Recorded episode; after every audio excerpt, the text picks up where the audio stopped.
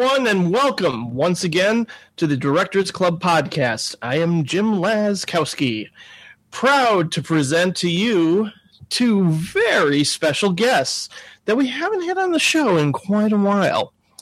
You know them as the hosts of one of my favorite podcasts out there, the Cinecast over at row3.com. And you'll definitely recognize one of them from the Soderbergh Part 1 episode way back in November of 2011, where at the very beginning he impersonated a turkey. And, uh, you know, at the end of that episode, we promised we'd do a sequel to Soderbergh within a year. Well, four years later, we finally came through on our pro- on our promise. Welcome back, Andrew James. Thanks, man. Yeah, I'm uh, I'm super excited. I I can't believe that it's been four years, but uh, I know it's crazy. I guess it has been. So Indeed. yeah. I, I rewatched E.T. I rewatched uh, Saving Private Ryan. I watched Duel uh, and War of the Worlds. So I'm super excited. no, that's this is Soderbergh, not Spielberg. Oh, oh shit! Did I watch the wrong guy? I'm I'm sorry. Well, you know what? I can wing Soderbergh any day of the week, so that's fine. That's okay. I, Yeah, I, I'll- I'll- I, only started watching nothing but Peter Berg movies. so, and there's nothing wrong with that. no, no, of course not. Rundown rules. And of course, you just heard him, and you love him for his uh, tendency to elaborate for hours on end. But he's chock full of smarts. He's the one and only Kurt Halfyard. Welcome back, Kurt. Well, thanks for letting me into uh, the part two of the uh, shindig, and I can't believe it's been that long since you guys recorded the first one. But in the ensuing time, on our other show, um, we ins- instituted the soundtrack from Out of Sight uh, to open our show, and uh, so Soderbergh is kind of the the tie that binds at least beginning and endings of our show on a regular basis. So I'm happy to do uh, Cinecast goes over across the aisle to uh, to the Directors Club. Yeah, isn't that uh, not spin off, but uh, crossover or what is it when like the Family Guy appears on The Simpsons or I don't know. There's a term for when Crossover Um, show. crossover. Okay, yeah, that's exactly what it is. And uh, of course, I had this. I I, st- I decided to start the show with the Isley Brothers song from the Out of Sight soundtrack to not completely plagiarize you guys. So All right. Yeah, yeah. Um, so, as most listeners know by now, um, a few episodes removed, uh, aside from a few bonus episodes and a couple more to come, Patrick has departed for the time being, and um, he sort of approved with my uh, instincts to bypass the what we watch segment and sort of just get right to things and get right to the director. But I do want to mention really quickly here that previous guest and friend to the show, Sean Pierce, uh, had the pleasure of premiering his debut feature film at the Fantasia Film Festival, and it's called Meathead Goes Hog Wild. Um, and I've got to, I've, I've seen it, and I gotta say, it, it, it's pretty good. It, it's no, it's pretty great. Um, I plan to write a review for it within the week. Um, but as a huge fan of sort of unhinged deconstructions of masculinity, uh, this one is kind of tops in my book. But I, I'm a little biased mainly because it captures Chicago so well, um, better than most films have in a very long time. And I'm not sure when and if it'll be playing at a festival or a theater near you, but just keep the title in mind for the future. Meathead Goes Hog Wild. Um, I know you were at the Fantasia Film Festival, but you, I don't think you got to see it, Kurt. But Uh, um, it played before I got there, and Sean had left like hours before I arrived in town. But I can tell you this amongst the programmers and critics and kind of the little circles that I swim in when I'm at Fantasia, that was a very, very, very talked about film. I only know really one person that hated it, and unfortunately, she was the one who wrote the review for it up on Twitch Film. Uh, but uh, everyone else seemed to really uh, dig the vibe. Not the least of which uh, the film festival, uh, like uh, creative director Mitch Davis, who was like a huge fan of that film and was basically pressuring anyone who would was within earshot to to check it out. But I have I have yet to watch it. I haven't seen it yet. Yeah, it, it's quite good and uh, Sean Pierce was on our Wim Wenders episode and the infamous Fassbinder episode, and you know he's he's a great guy, and I just wanted to give him props for um, a really solid debut. Um, so yeah, uh, and as as for my guests here too, really quickly to to catch up. I know, Kurt, you are featured in a book about satanic panic, correct? Yep, that actually uh, launched during the Fantasia Film Festival, but now uh, the if you go over to Spectacular Optical's website and uh, and buy the book, it is actually shipping now. So if you were at the Fantasia Film Festival, you could get kind of a, a week ahead of its you know actual shipping date uh, release of the book. But now uh, on the website, it's uh, it's actually shipping uh, all the I believe all of the people that were in the Indiegogo campaign for final funding money have all those copies have been shipped. So now it's just like a regular you you can just buy it and and have it sent to your door. And yes, uh, uh, another film that's near and dear to my heart and filmmaker um, Joe Dante's The Burbs is what I'm writing on, and awesome. Uh, yeah, I think it's the only comedy uh, piece in the book, but I'll, hmm. I'll, I'll, warn you, my my piece isn't particularly funny. I actually take the film serious, and uh, and uh, but still, I enjoyed writing that, and I'm glad it uh, it has seen the light of day. Me too. Very proud. Uh, great choice. You, I'm assuming. Do, do you bring up the original ending in your essay? Oh yes. Okay. Okay. Good. Good. Um, I'm definitely going to be picking that up soon because Satanic Panic is uh, a, a theme I'm very interested in. Um, oh, and it's a big.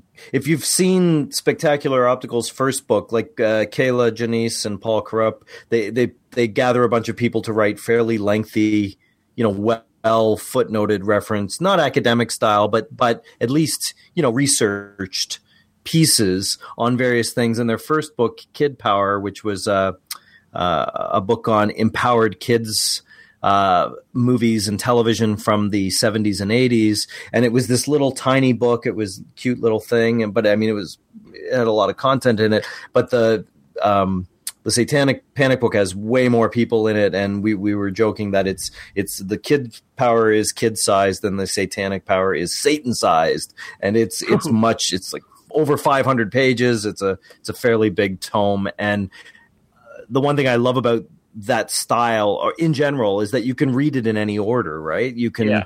you can just pick and choose whatever interests you. You can read it linearly. You can you can do whatever because it's a it's a lot of separate authors and separate parts and all different continents um, that have been curated of sorts by the uh, by the editors terrific well um i'll definitely leave a link in the show notes for folks who are interested in checking that out. Um, and Andrew, you just finished up your degree, yes? Wee! Woohoo! Congrats, man. Thanks, dude. Yeah, I feel really good about it. I'm good. Just uh, was just thinking about before the show, what am I going to do with myself now? Because every day has been writing papers, and and now it's like, I mean, I could go look for a job, but I realized. It's way more fun to just go to the theater every day. so maybe I'll just stick with that for a while. Yeah, you can you can binge watch some shows too. I'm sure. Totally, totally. Yep. So I I, I would like to recommend the show Rectify, which I know Kurt you've seen at least yep, a season big of. Fan. Yeah. Big fan of that show. Loved it. Um, I'm all caught up with it, and I, I I I think it just keeps getting better. Some of the best acting you're going to see. Rectify on the list. Yeah, it's absolutely. Pretty, it's pretty close to rectal, but I have nothing to plug when when does this show actually land? Because there's a Soderbergh timeliness to the show in the oh. sense that the man from Uncle is in the cinema right now, and Soderbergh for a long time was set to direct that movie. Really? And, oh. Scott Z. Burns, he, one of his regular writers, was had written the original screenplay, and I guess eventually he bowed out. I'd be very curious what his version of that film uh, would look like. Uh, as it stands, the the Guy Ritchie version is is pretty good, but Hmm. um, I don't know if it's if there's anything like a you know Kuato in uh, Total Recall is is left over from David Cronenberg's attachment to the project before, before Paul Verhoeven took it over, but somehow that thing survived, and it's really a memorable part of that film. I don't know if anything of Soderbergh's sensibilities made it into the final film when it got made, but uh, I'd like to think by the fact that much like Soderbergh's films, they're they're they're pretty small in scale, even when they're big in scale. Um, Sure. And that's kind of what the man from uncle is it's a it's a big expensive blockbuster with a small scale which is actually quite delightful Yeah, that's cool. I thought you were going to actually mention that uh, the Knick season two is going to premiere very soon here. So you have no idea how excited i am for that too. season. Uh, that is one of the best things on television and Yep. that's a weird thing to say because there's so much good stuff on tv and uh, i almost binge watched the whole thing prior to this show uh, just because why the heck wouldn't you yeah, it's it's it's it's something special. Well, let's just go ahead and get right into it.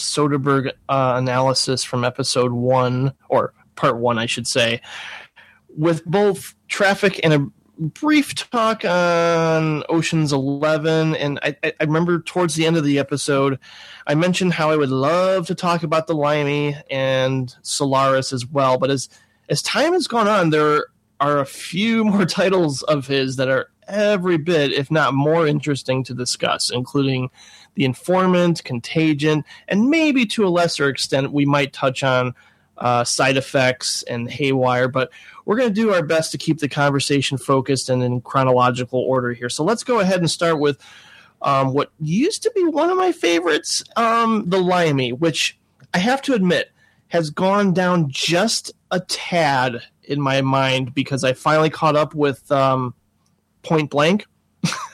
Yep. And- Which is the clear precedent to. Uh, yep.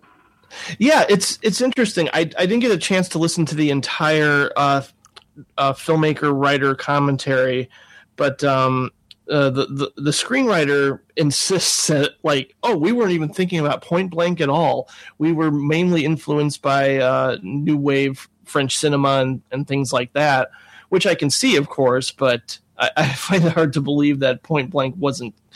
Uh, kind of an influence whether on a subconscious level or not but I just I just think that Point Blank is like the pinnacle of revenge films and has even more nuance and style to it. But with the Limey, it has a lot to say about regret and memory and you know touches upon 60s idealism with Peter Fonda and uh, family relations, and it's all coaxed in this really simple genre film carried brilliantly by Terence Stamp. And I'm what really drew me to this movie.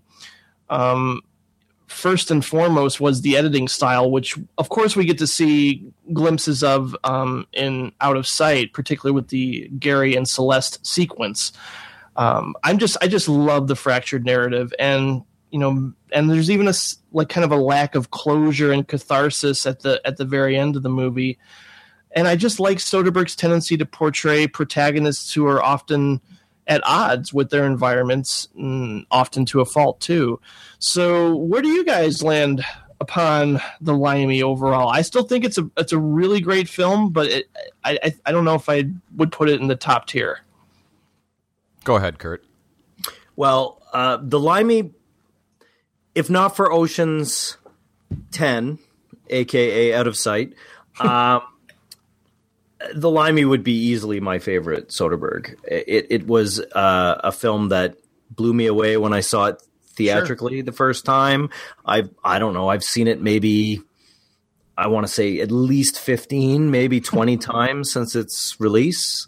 Um, I can throw it on any time because it's really tight, and I always see new things. I, I like breathing in its space. You mentioned Point Blank for the um, like the plot and and the uh, like the themes, but the literal audio bridging in Point Blank is what always I paired the Limey with, in the sense that the opening steps of uh, Lee Marvin uh, cut out of sync to make all of those beginning edits make sense, and that's really what the Limey does all the time. Right. And uh, I mean, yeah, I, I, it's absolutely top tier for me. It's it's that lovely place where Soderbergh is being crazy experimental with things. I mean, he's incorporated Ken the Ken Loach film to stand in for all of the young Yeah, I love Terence. Stamp stuff. And to be perfectly honest, Terence Stamp was kind of the British equivalent of um, Fonda. You know, he was kind of the British countercultural icon, and in in all the films that he did, and so it, it's interesting to match them up like this. So there's a, a definite film history and a, and a there's an experimental uh, thing, but there's an ear and an eye for history in the film.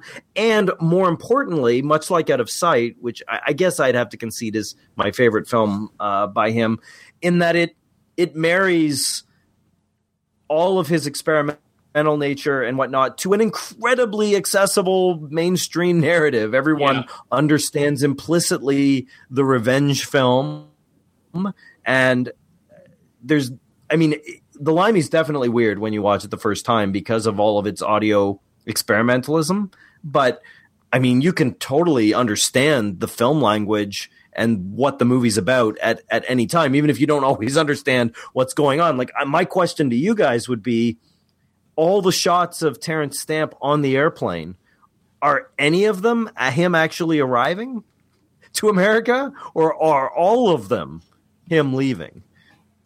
I I thought it was him leaving. Like, I know the end is, but And I don't Um, know, just be, there's so by- many cutbacks to it and it's all is it all of him leaving is it some of him arriving it's it's it's really fascinating that it well it doesn't matter but it's still something that you know the the fact that he makes it not matter is interesting I don't. I guess I hadn't ever looked at it that way. However, because uh, for the most part the movie is pretty linear, I always assumed the stuff in the beginning was him coming to L.A. and thinking about his daughter, and then when he's at the end, when he's on the plane and leaving, he's he's got a different, little bit different perspective and thinking about different things and stuff. So I don't know. Maybe on a rewatch, I would have to look at it from a different perspective. But I always thought it's him coming in, him leaving. Um, I don't know. I, this movie, I, I really like this movie too. I found that um, tonally, I feel like it's uh, it's clearly way way lower budget. Like I was getting like this weird Reservoir Dogs vibe kind of to it. Um, but I, I'm sort of with Jim where it's a great movie. I love it. It's the it's absolutely the Terence Stamp show. Um, Yeah. and that'll never get old. Um, but I don't really feel I don't feel like this is something I'm going to come back to over and over again. However, the one observation I had this time, uh, I love that the quote unquote villain Peter Fonda is not this like any other movie like this revenge movie. I feel like they would put put the villain as um, just a ruthless, uh, crazy, may, maybe Bond villain, but maybe just just like a really bad guy um, who who's shipping drugs and and killing people left and right. They make this guy pretty regular. Like he's scared through the whole thing. He's like, "Oh, I'm totally screwed, man," or like just sitting around watching TV. Like, did, did you just throw the peanut shells back into the bowl with the shells? Don't do that, man.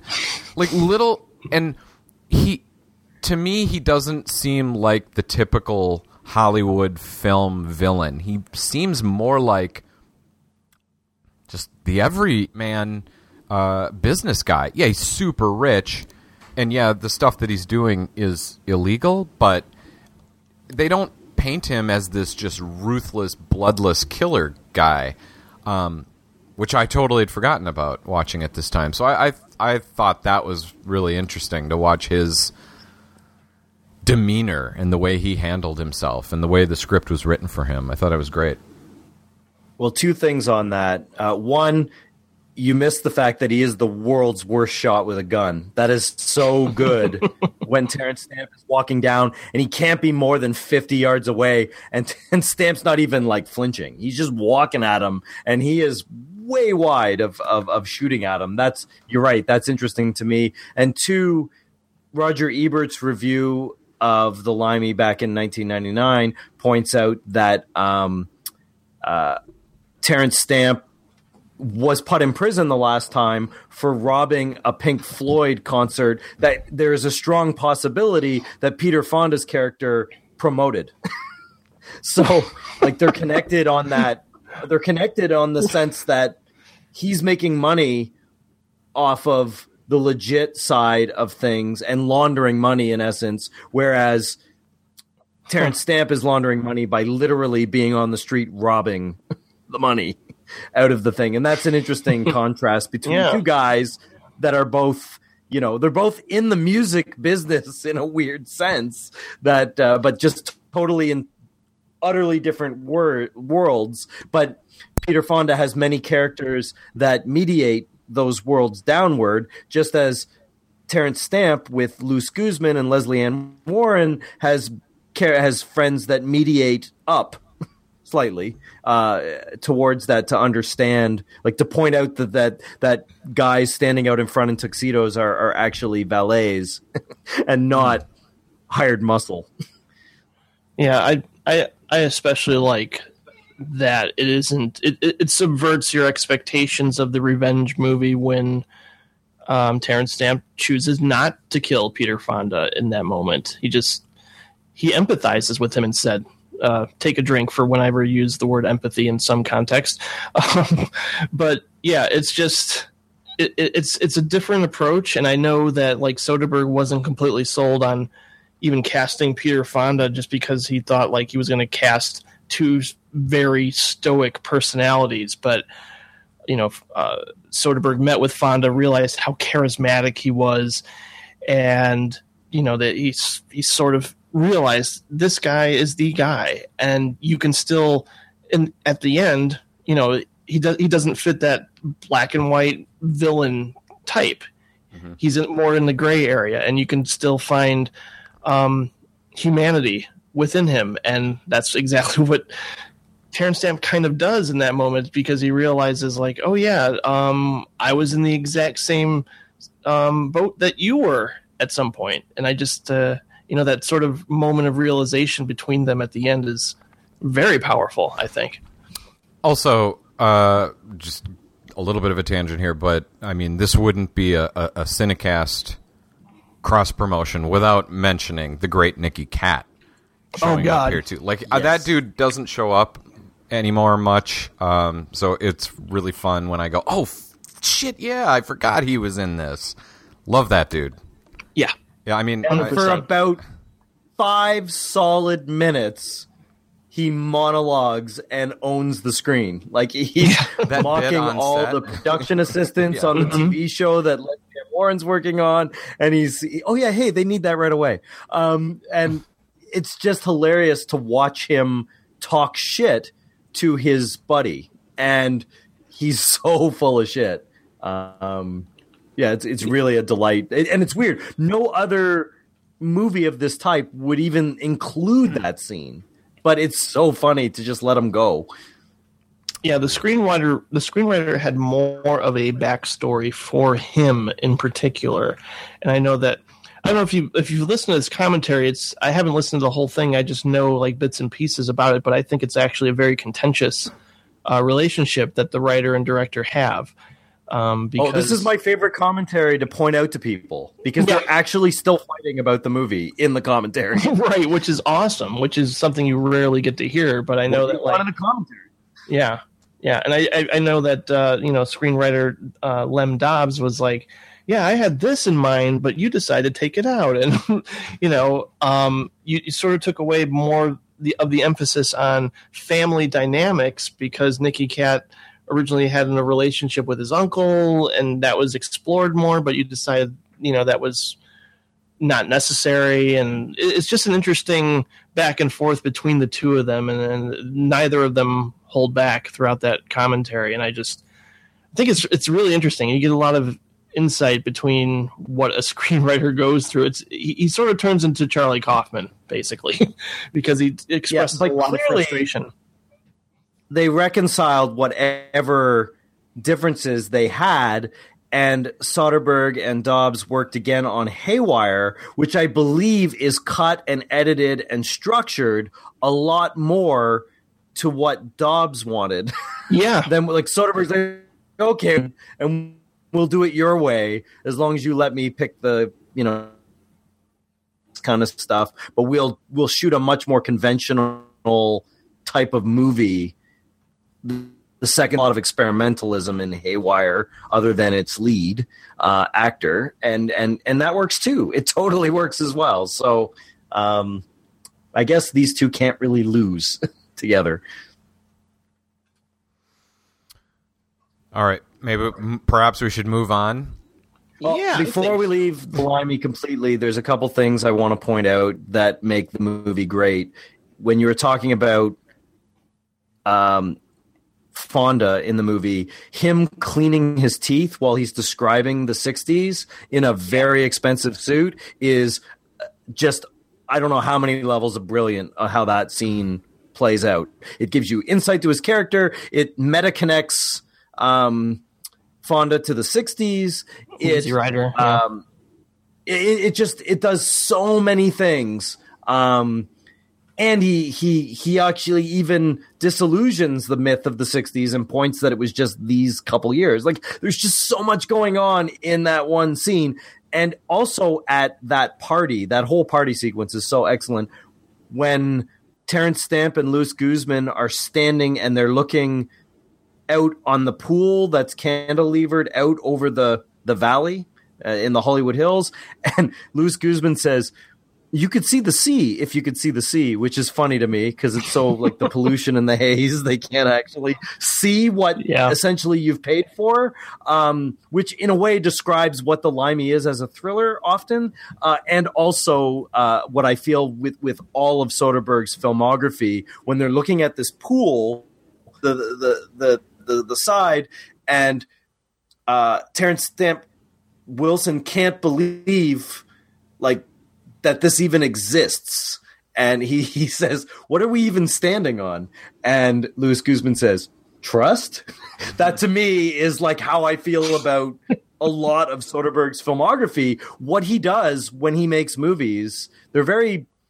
postmodern and experimental, and yet they all have this. Cl- I don't know what a swimming pool is. Uh, it's just he's now stuck it out on this edge on two stilts, ready to collapse over the side. I feel when he does a lot of these things, like Ocean's Twelve and The Good German and Bubble and Contagion and The Informant and so many things that we're going to talk about. That is what I walk into when I walk into a Steven Soderbergh film. That's that's like yes, um, I don't understand what he's gonna do on the outset, but I have trust. um, I don't have to even give it the upward lilt of a question mark. I, I, I have it full stop period trust when I go into his films. Yeah, absolutely. I completely concur, and I feel like he's he's 100% audacious, and you're guaranteed um, a unique experience. Yet it's still, you know, undeniably Soderbergh, and at the same time, uh, throughout like his latter part with things like Contagion and Solaris, and he does something with editing that just speaks to me directly, and I can't. It's hard to put it uh, into words because it's got this really sort of fluid um, gracefulness to it that just like it, it almost reminds me of upstream color in some ways where it's just it feels like um you know oh, no, I don't want to say I don't want to just say Malick again but just it just has like this um fractured memory quality to it where everything is not cohesive but it's just like in bits and pieces and yet they still um form in this really beautiful pattern that just like connects it with a cadence almost. And of course, you, you, you can't deny a lot of that has to do too um, with uh, a lot has to do with the strengths of Soderbergh's uh, films because of Cliff Martinez. Um, his scores are fucking phenomenal. Every time I uh, watch a Soderbergh movie, I'm like, I just I just need to have that score um, to fall asleep to, to meditate to, because they're all just they're all they're always just really unique. Um, and I think that's that's a good transition into an experience that I'll never forget. When I went to see Solaris in the theater, this might have the the record number of walkouts. I think for for for me. Um, I don't know what a lot of people, you know, maybe they just saw, oh, George Clooney, it's science fiction, cool. Um, and yeah, I think like half the audience had walked out. Um, they were completely perplexed, and I hadn't. I to this day I still haven't seen Tarkovsky's original version, which believe me, I will sit down and get through. Um, it took Patrick like five viewings to get through it all, and I, I'm in the same boat. So eventually I'll get there. But this this movie, um, and I felt this way when I when I first saw it um, is really something special, and I I rarely get like a kind of like uh, an emotional engagement with Soderbergh's films, but this this one really really affects me, and the cinematography is just top notch, and um, the fact that he just sort of streamlines things and makes it a you know little bit more accessible by um, condensing it down, um, and you know it, he does give us these kind of really interesting expository flashbacks showing how um, Chris and his wife met and disintegrated, and the implications of you know what happened. So I mean, th- there's a lot going on here psychologically, and maybe that's why I'm drawn to- towards this one even more upon subsequent uh, rewatches. So this one has actually become top tier for me. I just I love every single frame of Solaris. What do you guys think? Uh, every single frame is absolutely gorgeous. Abs- I totally give you that. Uh, it's a, I mean, I guess it doesn't totally surprise me understanding sort of the mainstream moviegoer that this would be a, a huge walkout type of film. On the other hand, I don't know. I, it's, it's a little bit slow, but it is it's got captivating performances. I don't think the story is like difficult to follow. Right. Uh, or even uninteresting. I mean, on some levels, it's a mystery too. Like, what, what's going to happen? What's going on? Um, so I don't know. I sort of can see the walkout factor. On the other hand, I, I just want to say to people, really, like I, I, there's movies I love that people walk out of, and I go, okay, I, I, I get why you walked out of that one. This one, you really couldn't focus your attention for 90 minutes for this because it's it's not that like like I haven't seen the Tarkovsky one either, but from what I'm told is it's great, but it's a slog. You have to be in the mood, you got to be ready, and I'm sure Kurt can talk about that further. But I don't feel like this movie is in any way a slog. Um, No.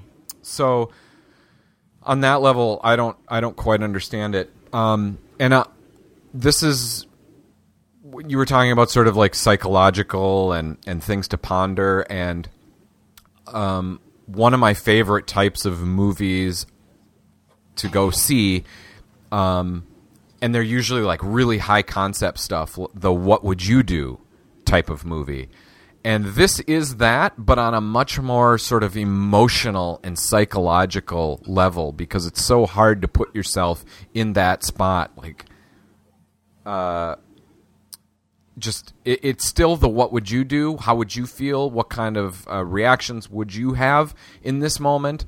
Um, but it's so much deeper and um, affecting Yeah. than than any of those other like a zombie movie, like an apocalypse movie or Twelve Angry Men or or whatever.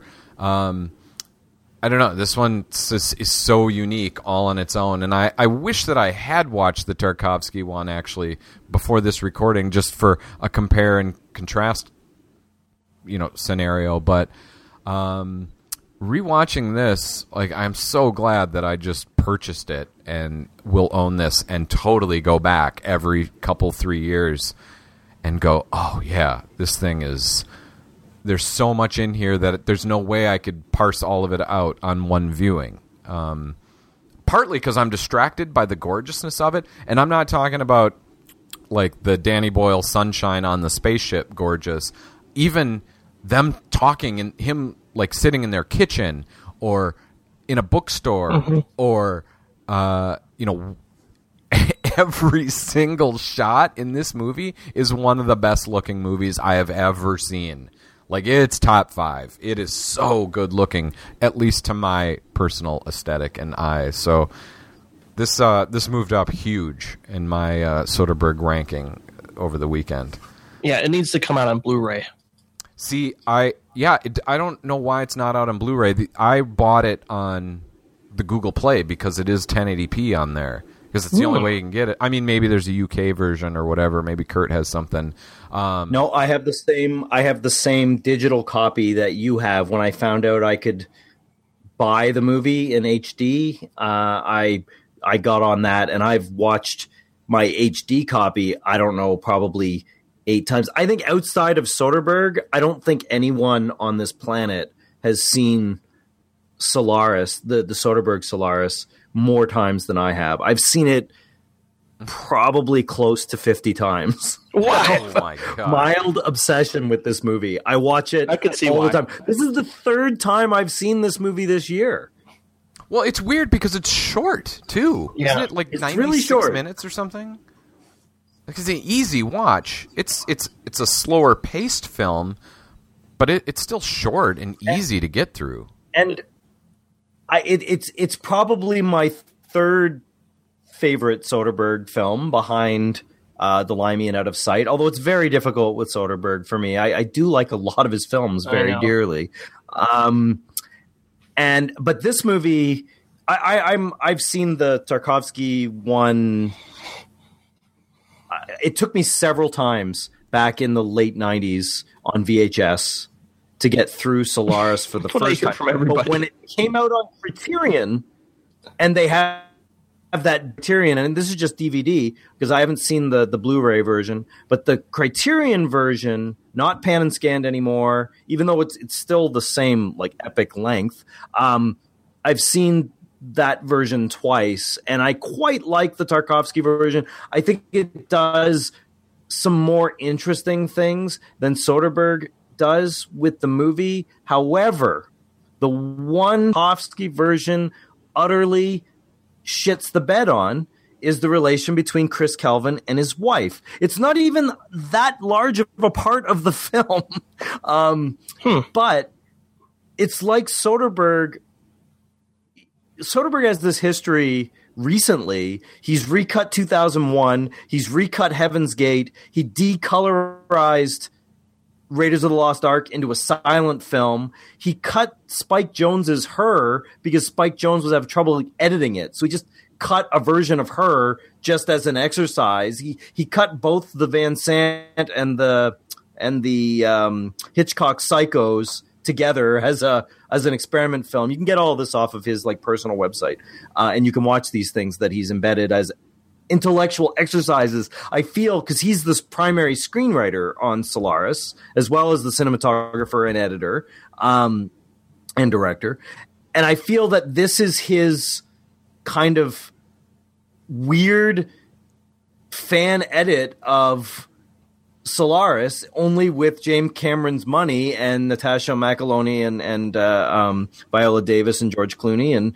and and and Jeremy Davies. Uh, it- but it feels like oh, the one thing that is wrong with the Tarkovsky version is that you never buy the relationship between him and his fake wife as a as a romantic or even philosophical or spiritual thing. And wow. that's the whole core of his version of the movie is to make Now- his spiritual awakening through a mirror a, a one-way mirror of the memories of his wife. And he converts from an, uh, an, an, a nihilistic atheist to an actual faith you know believer in God by the end of the film through the experience of seeing half his half of his dead wife. It's a very it's funny that you brought up Sunshine from an aesthetic point of view, but spiritually I also believe that Sunshine is a is a conversation with faith and God, except for in Sunshine it's a secular finale, and in Solaris, it's a it's an absolutely spiritual finale. They they end totally the opposite, even though everybody dies in both of the films. Um, I, I find that interesting because I've seen Sunshine a fair number of times as well. I, I find these critical science fiction films of our time, even though Solaris is on the surface a remake.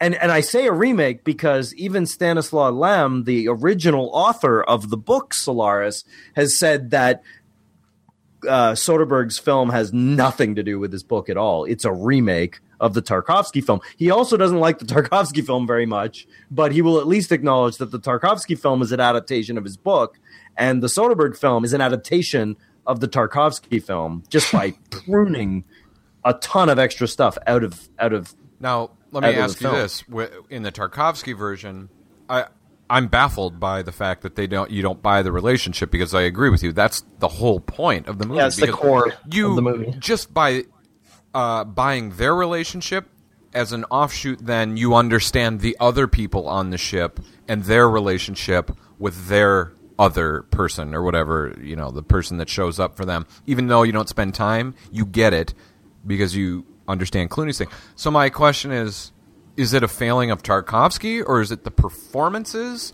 or is it the script that just doesn't the quite? Tarkovsky version, the wife element is one of many elements of how you perceive reality. And I, I think the Solaris version is definitely keeps the how do we understand our reality. And if you encounter an alien race, the alien race will have no concept of our reality. Forget about language barriers. The fact that you would use different senses to understand space time would totally prevent the proper communication between an alien species. And when um, I can't remember the actor's name, but Chris Kelvin, the character name is the same. When he ends up on Solaris at the end of the Tarkovsky version, it's not like the Soderbergh version where they end up in this perfect version of heaven where they both get to start over as forgiven, like literally Christian sense of they're forgiven and everything is possible in this thing and they can live with each other as complete wholes.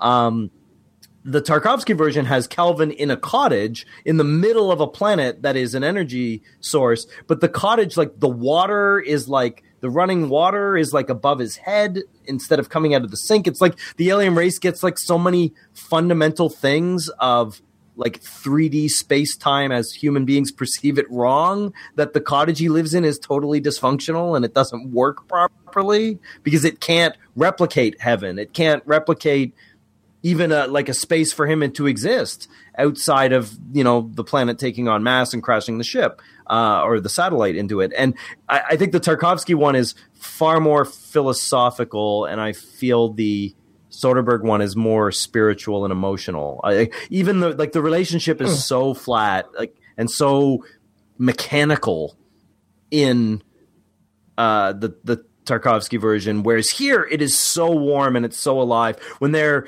you know they're often nude in the flashbacks like when they're eating noodles in bed or or uh, you know they they drop their clothes and embrace in the hallway or just the warm tones of their relationship uh, the party that they meet at like the kind of sequence has this real sexy kineticism uh, to it. Um, and certainly even when like times are not as good when she's avoiding him and she um, and she's uh, you know committing suicide and all that kind of stuff. It's all very raw and and very emotional. The only sequence in their relationship that isn't deeply emotional is the sequence that's explaining the whole movie when they sit down with Dr. Gibarian's wife and and and they're in the dinner party and they're, and they're literally talking about what the movie is about about whether the universe is just a conflation of mathematical probability or whether there's actually and everyone at the table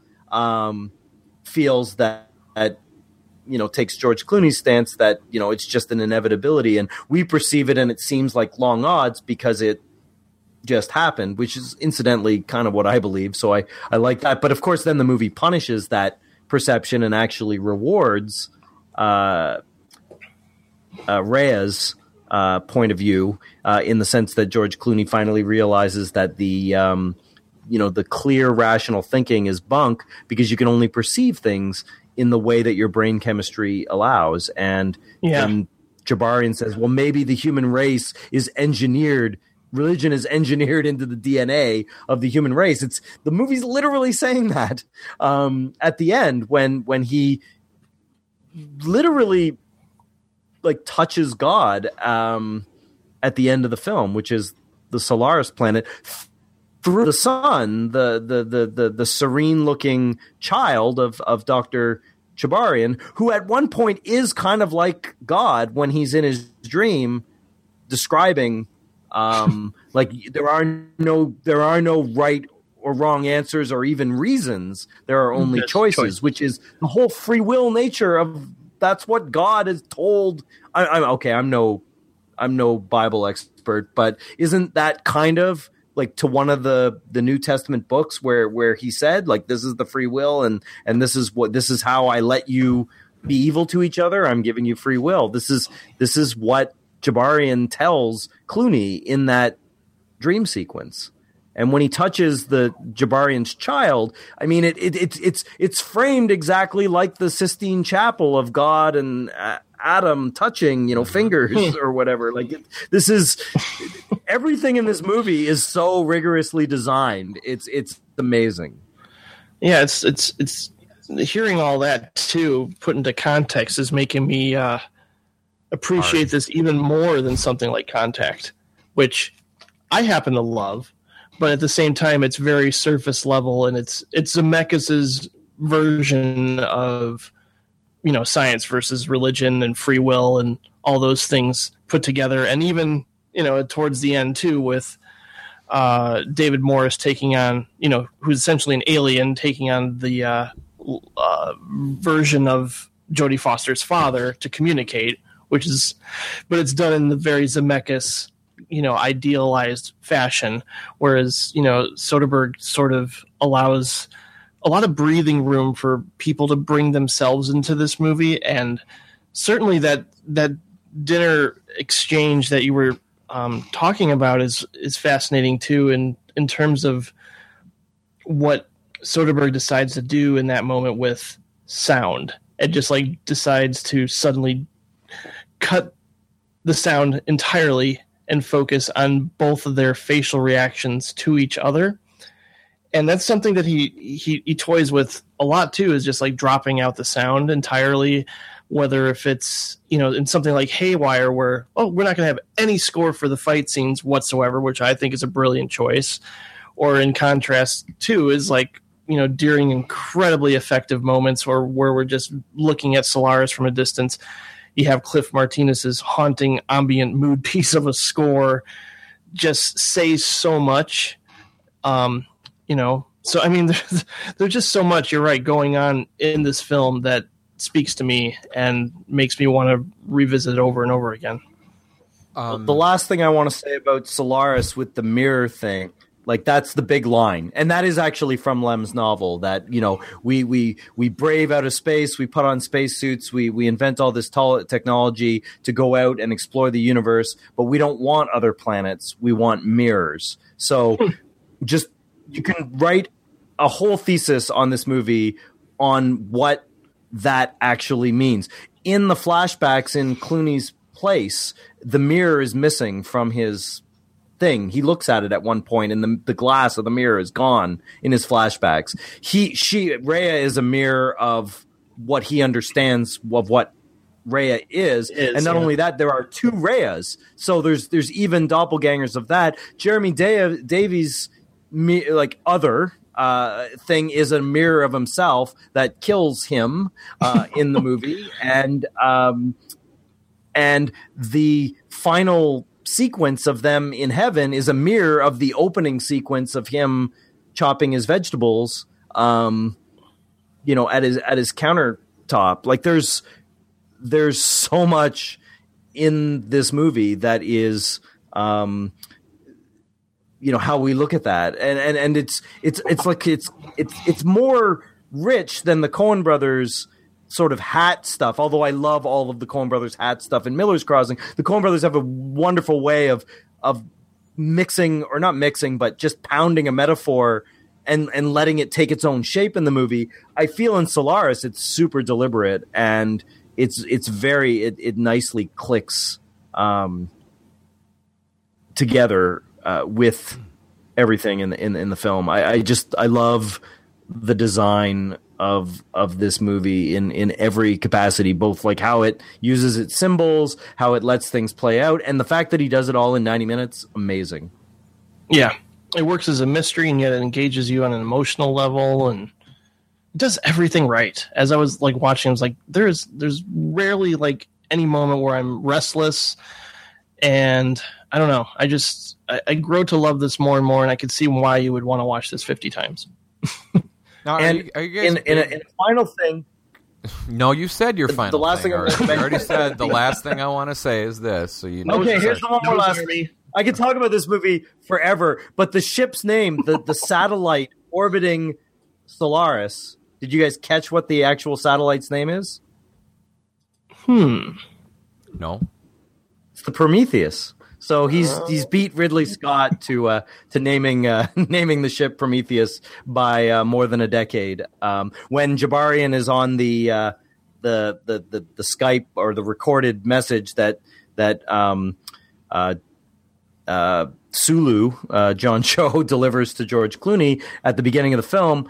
Um, it's it, it's the Prometheus ship. I was looking really hard when I was watching Solaris this time to uh, to find out if you could see like any like markings or anything on the outside when the ship approaches to say it's Prometheus. But all the communications and everything say the ship uh, is named Prometheus, and of course, you know the whole Prometheus of being punished um, and being brought back to life over and over and over again after having his guts eaten out by an evil uh, by an eagle because he was this close to God. He was this close to the gods, and you know, and everything, all the technology and fire and everything else. Like it's it, it's it's actually quite wonderful, and it's probably even better use of that name and mythology than in the Ridley Scott film.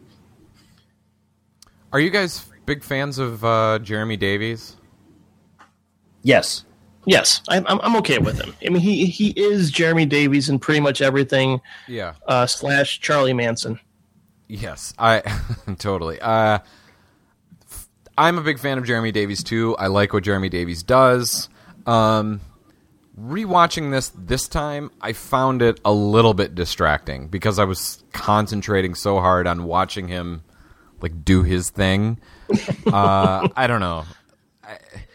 He, he's definitely not necessarily out of place. It's just it's It's so it's not like at all- all meshes with the tone of the movie. yeah. It's no, it do- it it's totally does. It totally does because he is a copy of a copy, and he doesn't fully understand everything because of his copiness. So he has to be um, slightly at odds with talking to people. This is the one time where his particular mannerisms play perfectly with the character that he is, which is not really a person. He's he's a, a weird, uh, like almost outreach of the others because they don't know that he's the other. I love his description of.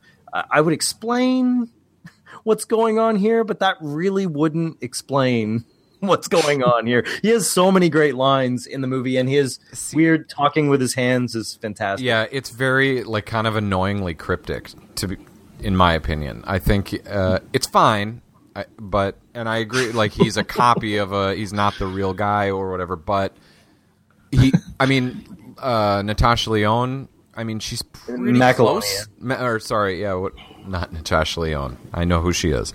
Uh, I don't know. She's pretty close to the original person, so to make him drastically different uh, is maybe a bit of a stretch, but I don't know. It's fine. I, I was just curious what you guys thought. I, I, I find it a little bit distracting. perhaps the only if you have to point out something that's not perfect with this movie, it is the overly on the nose insane clown posse track of Riddlebox as as Clooney is walking into uh, Jeremy Davies' room when he first gets on the station. you know what I mean? It feels a little kind of over the top of of, of you know him listening to that while while while we're being introduced to the first character um, on the ship. Yeah, When we you never say- talked about either of the women in the thing. I, I think the the women in this in, in in this movie are endlessly fascinating to me. This was the movie that I truly discovered Viola Davis, who I love yeah. forever, um, because her physicist is is just when she describes her own symptoms of of, of what this is doing to her. It's it's just wonderful. Yeah, and uh, of course, I remember uh, Natasha from Truman Show, and how effective her looks are utilized in that movie, just based on you know Jim Carrey with the uh, with uh, the magazine covers and him trying to replicate what she looked like. Mhm. And here, like, I mean, I don't, I don't know if she's done anything recently as much, but I just, uh, I remember like being really taken with her, um, her, her performance in this. Like, not just like, oh wow, she's, you know, jaw droppingly beautiful. It's just there's a fully dimensional character here with a lot of pathos and and sadness, and she does a great job. And you know, right on par with Clooney in this, I think. Yeah, they captured her at her perfect moment of beauty and maturity, both in her physical appearance, but also in her acting ability. She's she's great in the Yeah. Truman Show, and she's great in Ronin. But sh those things are are nowhere near the level of performance Right. that she's delivering in this movie. this is such a notch up um, compared to the other two films that I've seen her in. That moment where after he meets her and he follows her into the kitchen and she does that, I think they do a shot together or something. It's unbelievably sexy. And Yeah. she is, is is such an interesting looking woman. Like I, I would never classify her as um like like when we do our shallow post every year and these are all the hot women in Hollywood right now. She's not the She's uh, not that girl. Sports Illustrated swimsuit, Right. bland, She's not American attractiveness. Secret Right. Yeah. Walking very down high the runway cheekbones. model. She's just No, but yeah. she has that nobility from the high cheekbones, right? Like Yeah. and that just big eyes and a strong long jaw and just very very striking. I'm a fan of big eyes. So well, I don't know what they're that means. engineered to recognize big eyes as an attractive thing. It's the reason Ah. anime and animation in general, why WALL-E, everything has big eyes because we respond to that. That's I was so disappointed in the movie Big Eyes, but that's okay. Um, there's Yeah. a sequence in the movie where she discovers that uh, Chris Kelvin uh, totally like faked her out with his poetry knowledge, and that's also plays into the how do we really know someone really well from her point of view, but it's her point of view within his point of view it's kind of fascinating. But like the fact that she goes i knew it. You that's the only line of poetry that you know. But they transcend that. The relationship transcends the fact that you know that was kind of the in and it was deeply important to her. And yet um like that that's he just happened to pull that out like clutch hit that in his pickup line with her at the party. Um i find that again it's another one of these the way this movie keeps folding over itself and and revealing to you in so many different ways what the movie's actually about. Amen. Uh, I gotta say, I I know Andrew used uh, the terms annoyingly cryptic, and help but think of Lost, and uh, that's probably why Jeremy Davies fit into that world very well. But speaking of annoying, um, let's talk Ocean's Twelve, because uh, oceans 12 Do we We're gonna- one of the more brief conversations, despite the fact that we're in disagreement about it. Um, just because it's like it really is subjective. I know Kurt finds this thing funny and amusing. I don't at all. Uh, I, I find it to, this. This is one of the few Soderbergh movies that I find to be a slog, and it's disappointing because like I I, I think that you know he he's a director who knows um, and you know condense his stories really well um, through, through most of his filmography. It's, you know something like Solaris or Haywire, The Limey. Um, a lot of those movies are dense, but they're very tight at the same time. Ocean's Twelve is just a bloated, I don't know, mess. I I, I can't get into it whatsoever. Um, it, it, he took the heist story framework and tried to make some kind of meta comedy that I just I don't know I just find unfunny and and rather dull. I mean I I do perk up a little bit with the the uh, you know Matt Damon try to f- trying to fit in scene with Robbie Coltrane. That's kind of funny. Um, but for the most part, I just I don't know. I I'm an Ocean's Eleven guy through and through, and I don't know. Ocean's Twelve does nothing for me, which is sad to say. Yeah, I, it's it's terrible. If you want to know my feelings on Ocean's Twelve, just do a quick Google search, type in row three, and then type in Ocean's Twelve, and you'll get my extremely long, uh, with a lot of commentary afterwards, rewatch of Ocean's Twelve. I did not rewatch it for this podcast. It's the one Soderbergh movie that I actively dislike. There are a couple other Soderbergh movies that I'm like, eh, they're all right, fine, whatever. This movie just pisses me off almost on every level.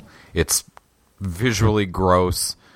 Uh, the script is terrible. The actors are phoning it in on every level.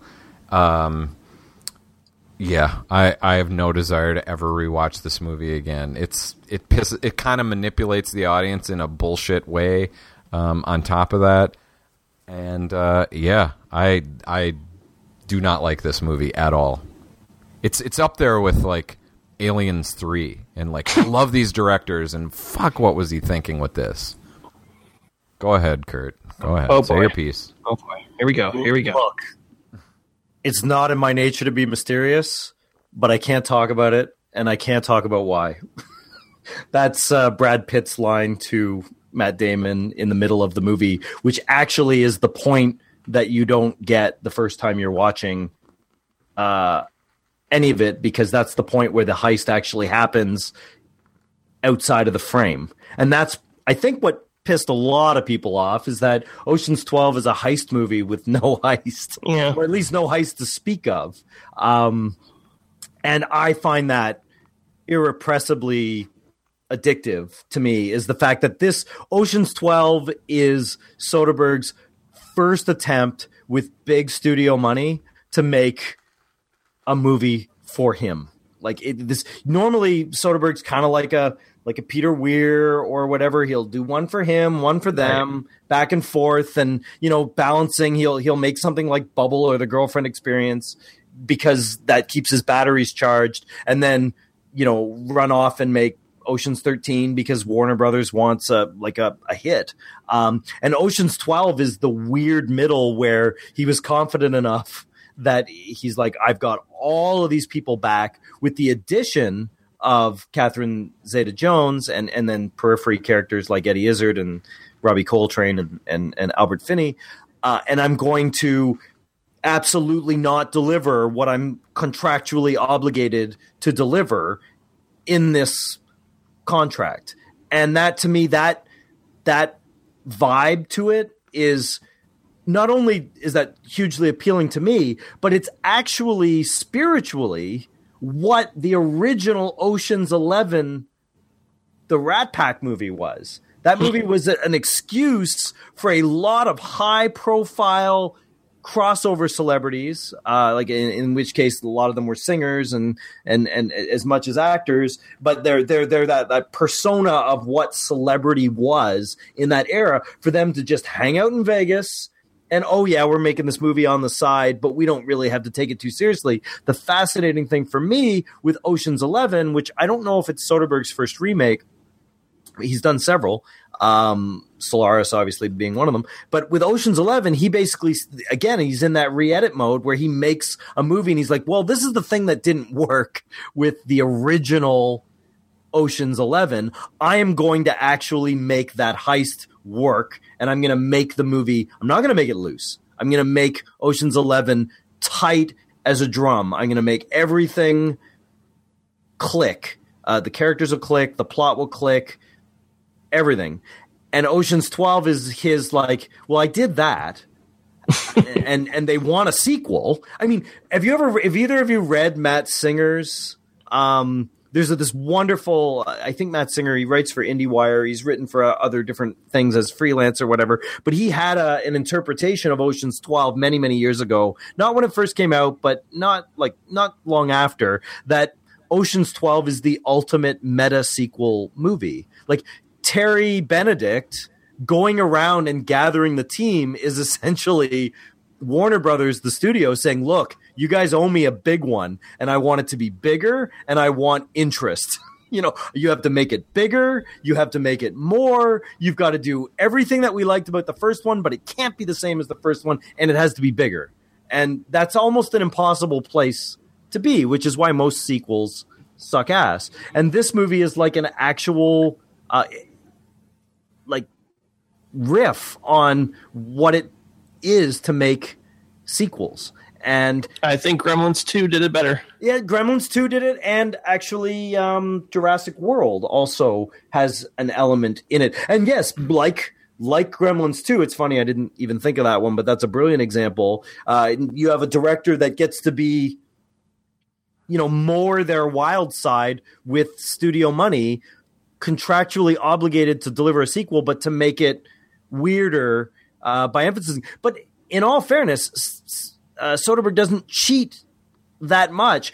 He does continue to develop all the characters. Um, he he frames Ocean's Twelve uh, with the relationship of Brad Pitt's character to Catherine Zeta-Jones, and instead of the Clooney Tess uh, or, or Danny Tess thing from the first one, so he he develops Rusty. He also shows Matt Damon's character Linus stepping up into a leadership role. They carry that over in the third one in a in a bigger way, but here that's the whole thing of him with Robbie Coltrane of trying to to and they're hazing him essentially in that sequence for trying to further step up. So these are things where Soderbergh is is fully uh carrying things over and I I don't know. I I I just love this movie for what it does. I love everything with Vincent Cassel in this movie, uh, who has probably more screen time than most of the other characters. Um, and that whole thing with the lasers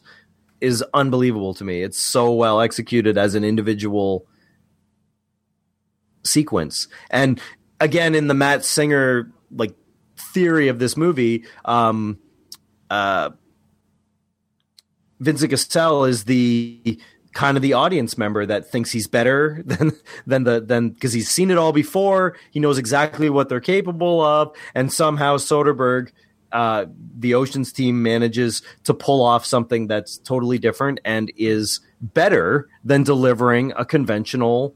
We just upped everything sequel. We don't get the heist. We get the explanation of the heist rather than because no one really what pays for an Ocean's Eleven movie for the heist. It's nice that the heist is there to provide a clothesline, but I love the fact that Spielberg is tightrope walking without uh, without a rope. Like it's it's totally fascinating to me, endlessly fascinating. Nobody pays to see an Ocean's movie for the heist.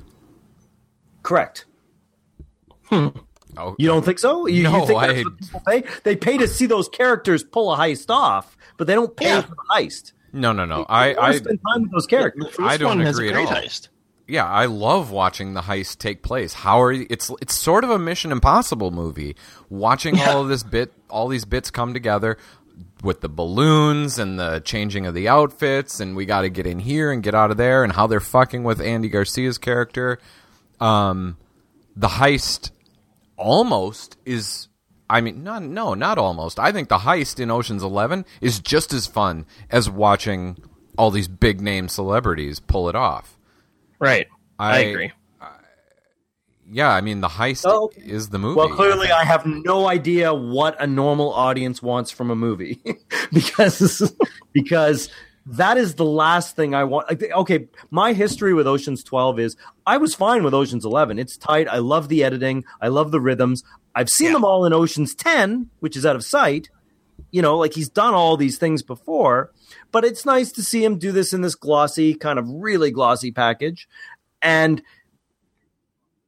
my wife who loves Ocean's 11 like really really deeply loves that movie and I wasn't even interested in seeing Ocean's 12 and I'm like I don't want to see it again and she's like no no no we got to go see it absolutely she dragged me kicking and screaming to Ocean's 11 and she came Wow. out of that movie so angry with that movie and I Ocean's came out of that 12. movie so energized with not being delivered what I expected it was. She was angry because it wasn't expected. I was happy that it wasn't that it wasn't what I was expecting. And I don't dislike Ocean's 11. I quite like it very much, but I I just didn't want to see it again. And I find Ocean's 13, uh, which feels like the movie that the studio wanted with Ocean's 12. Um, there's lots of things I like in Ocean's 13, but I find it to be quite boring uh, c- compared to Ocean's 12, which is a full on experiment. It's fine. It looks Fine. pretty. It's really pretty Yeah. looking, but the heist is not interesting to me. Um, you know, we're just doing this one more time. Um, yeah, it, it's it's it's fine. It- much like I find the first one is fine, but the second one is where it's at. Everything like they, I, I just if I never see eleven or thirteen again, I, I won't be too far put out. But I could watch twelve all the time, all the time. I, I, I, I put a list up on social media a little while ago on the top 10 comedies of the last 15 years and and and Soderbergh is number 10 and number 1 and number 10 is Ocean's 12 uh, we'll get to number one. What I Of think is the funniest movie in the last 15 years, further along in this conversation. So I've we don't my have to piece. dwell on it, but I, I, I, No, I- I, I've feel people. You have to look past your own expectations. I think with with oceans, and you have to like true experimentation. Experimentation doesn't get to happen very much at this budget or this talent level. Yeah, Like, but you know what? I'll watch. Uh, I'll watch Full Frontal in that case and get a ton of enjoyment out of it. Uh, this is just kind of deliberately pissing people off. These guys went to Europe and had fun. I like how Kirk gets excited. that's what. That is so exactly what it is. so why? why that's so weird that that's you would get enjoyment out of it because as a film, like if you, I don't know, I, everything every time I review a film, whatever it is, whatever we're talking about, all of the reasons I might like X film is why I hate this movie. Uh, what's going on behind the scenes about like uh, uh, uh, one for him, one for them?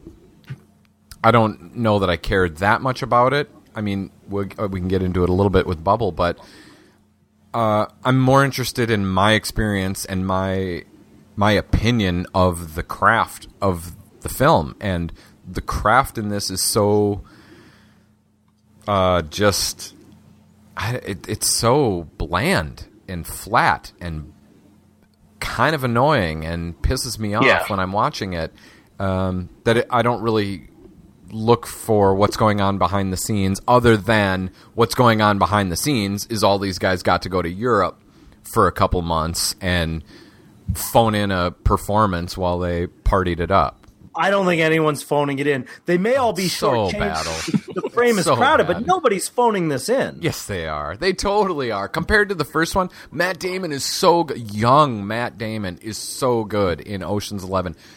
There's the sequence where Brad Pitt in Ocean's Eleven is telling Matt Damon, "These are all the things you have to do. Don't look up, don't look down, stare at him. You have to be funny, but not memorable. He has to like you and then forget you. Like all That's this stuff. actually the speech And in then- Schizopolis, by the way. And then when he follows through with that in his performance, it's amazing. Uh, like it's such a, it's so compelling to watch all of these things come together. And in this one, it, again, I didn't rewatch Twelve, and I'm not going to.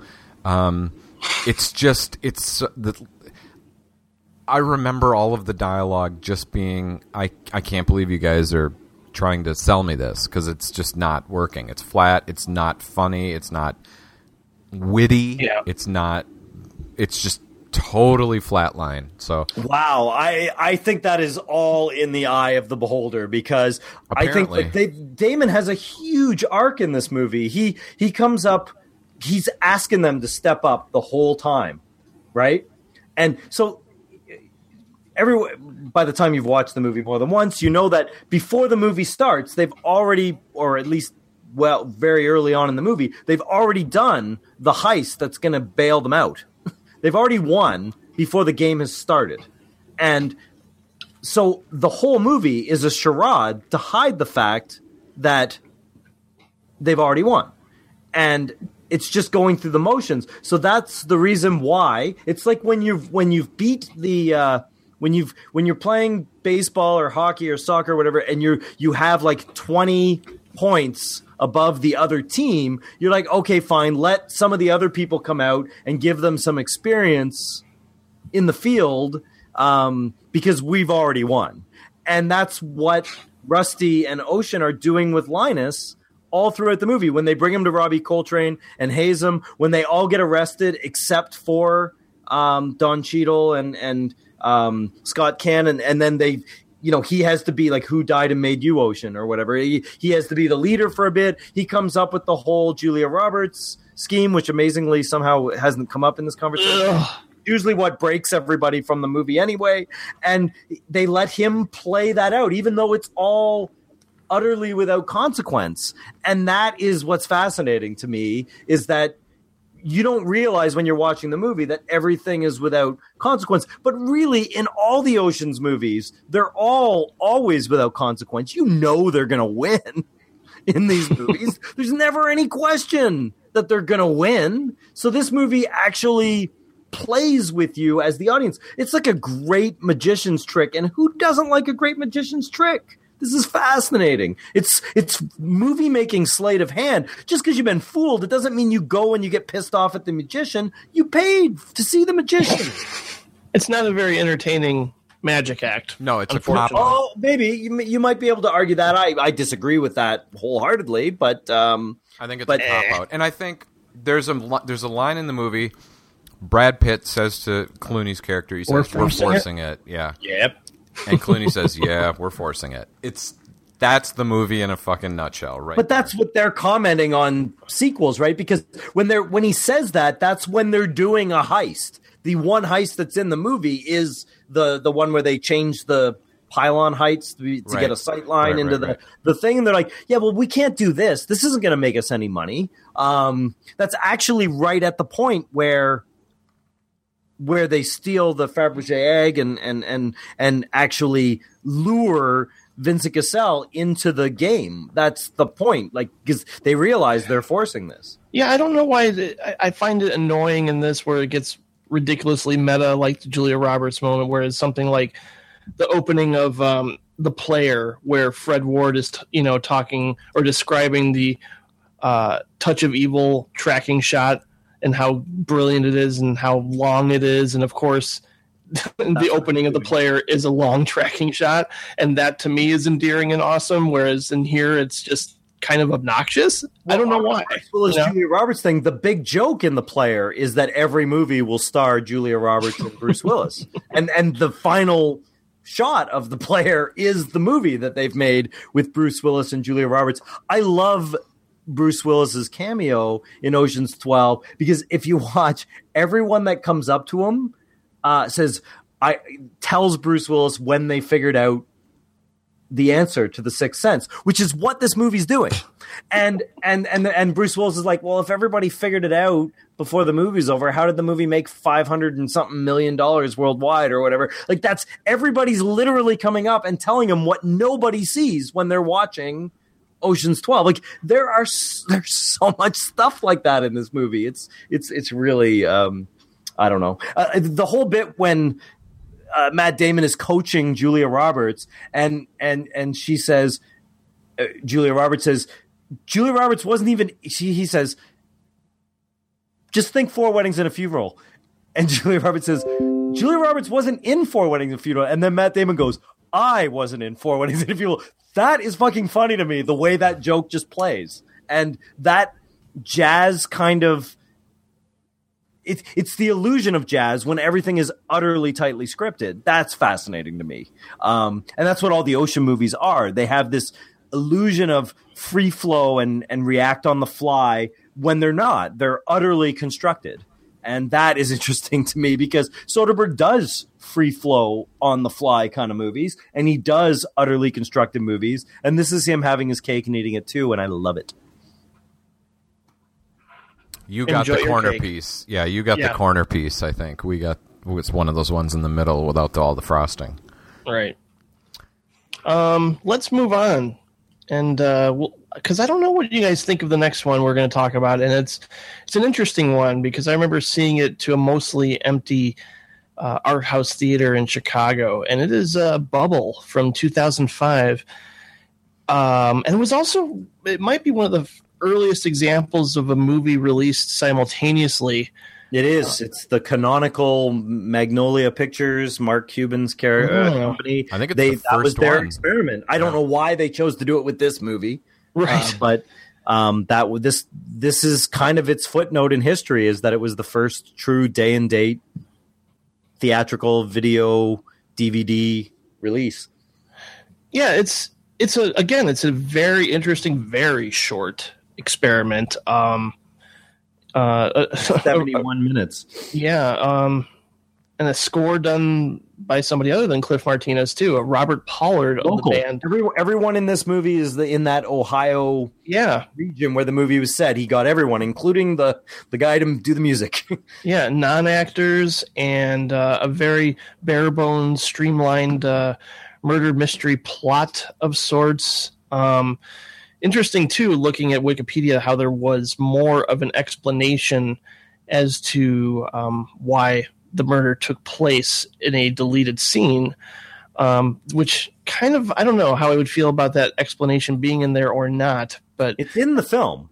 It's in the film with the two with the, the cat scan shots.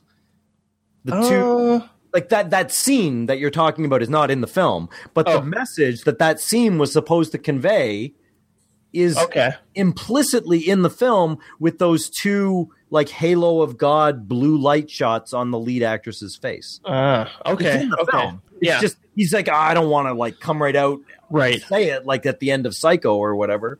Um Yeah, So but the we cut it movie had uh, no script and was improvised. Uh, had an outline, of course, but yeah, it's it's it's really really good. I, I it's not one that I like get excited to revisit or anything, but um, in terms of just a low key experiment, you know, and kind of unassuming, and just deciding, you know what, I want to do this in a you know very simple fashion and just have these non actors um, work together and in this small town and see what becomes of it. I think it's I think it's overall a successful experiment, even though it's not like you know it's it's not on par with something like Schizopolis for me in terms of something I would love to revisit for pleasure's sake. I just I give him props again for his audacity in putting this whole thing together, and I think it's a good film overall. Yeah, I I was kind of not not really looking forward to rewatching this movie. I've held on to the DVD all of these years, thinking I'm going to rewatch this someday, and I never really wanted to. And even for this podcast, ah, I don't really want to watch Yeah. Bubble. I remember it. Fi- I remember the movie being fine, and I know what it is. Like it's so simple that it's all pretty clear in my head. That said, so I did rewatch it and I found myself enjoying it a lot more than I thought I would. I actually got into the characters a little bit deeper than I thought I would, uh, particularly the main the, the main lady, um, the red haired lady. Um, It's fun to watch her thinking. um, Yeah. she has all these reaction shots to things that are going on around her, and you sort of build up to who she is and and what her life is, kind of. And there's this weird, really calm, uh, like, like uh, quiet intrigue, uh, or, or or calm excitement that I get. I, it's hard to e- explain exactly because the movie is very slow and calculated, and you're more interested maybe in in the the production process. Um, but I don't I don't know. I feel like there's this static electricity charge that's building up while you're watching everything.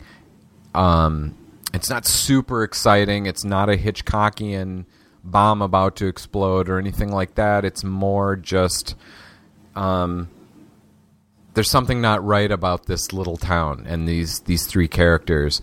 And on rewatch, I found it very interesting and very quietly exciting to watch this stuff build up to what it ultimately becomes.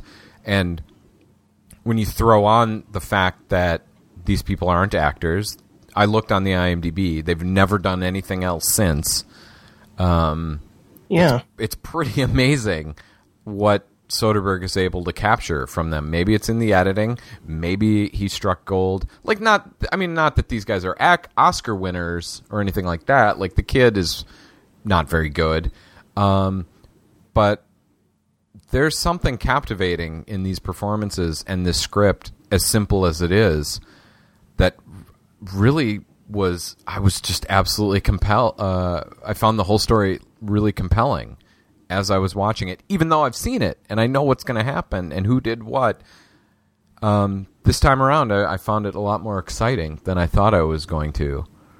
Um, I was able to put the distraction of the production aside and just watch it for the movie it is, and uh, it's pretty Right. great.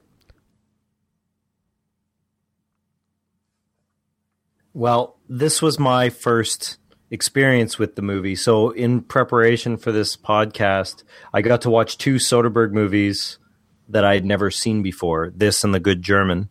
Uh, I just skipped them when they were out in the in the theater. So, I, I vaguely knew the story behind Bubble, like the business side of Bubble, but I had no idea what the plot or anything uh, was. The, the the thing that struck me the strangest when I started watching the movie is that it's it's filmed in scope. I, I mean, if you're going to do this Yeah. little tiny movie with non actors for like a million bucks in the middle of Ohio, why would you shoot it in 2.35 to 1? like that's I don't know what the answer is. I really don't. But um but I I guess it's kind of interesting that it's widescreen. Um and uh uh two uh watching it it struck me as like the prequel to the informant. It, it, it really okay it's not a corporate like business thing or whatever but it's it's clearly someone with some issues that under most circumstances can function just fine but if you have just that right set of circumstances um, they behave in a totally unexpected uh, fashion and are are stuck in that loop that they're that they're in and that's kind of like when I was watching the movie I had no idea where it was going the whole time. I had no idea like I got the idea that the main woman was jealous that she was losing her best friend. I mean it's quite telegraphed in that sense to this new person that's working in the doll factory uh, but I, I really didn't know like th- there were a lot of bona fide surprises plotting surprises for me in this movie, uh, which I which I really enjoyed the experience of watching it uh, for the first time. But I also feel that the movie's pretty straightforward with its imagery, even if I didn't know where it was going to go. Like the idea that these people are in poverty and that they're they're never going to leave, um, and that they're literally injecting goop to make faceless objects and paint them into some semblance of a life. that's it's a pretty angry commentary on kind of the poverty side of the United States. It's it's it's a it's a pretty ugly portrait, and I, I don't. I also find it kind of ugly that you know Soderbergh has kind of gone in and said, "I'm going to find non actors and I'm going to shoot this thing as a commentary on them." Uh, it's uh, the movie makes my skin crawl a little bit when I'm watching. I mean, it's not a bad movie. It's perfectly great at what it does. It it, it but it, it's ugh, it's you know it's kind of it's it, I feel like and maybe I'm completely wrong because I feel exploiting Soderbergh's too ironic for this, but I feel like it's his "Oh brother, where art thou?" and I don't mean "Oh brother, where art thou?" I mean in Sullivan's Travels, the novel that Sullivan is trying to write is the novel "Oh brother, where art thou?" and I feel like that bubble is kind of that for Soderbergh. I don't know, maybe I'm completely wrong. I, I just think it's interesting too because I remember at the time hearing that he was going to make several. Yeah, uh, like half a dozen of them. Yeah, yeah, like it just never happened. Yeah, I, I mean, I was like, oh, that's cool. Maybe he'll go to different do these really simple, low key stories, and you know, capture whatever in, that he's in at the time.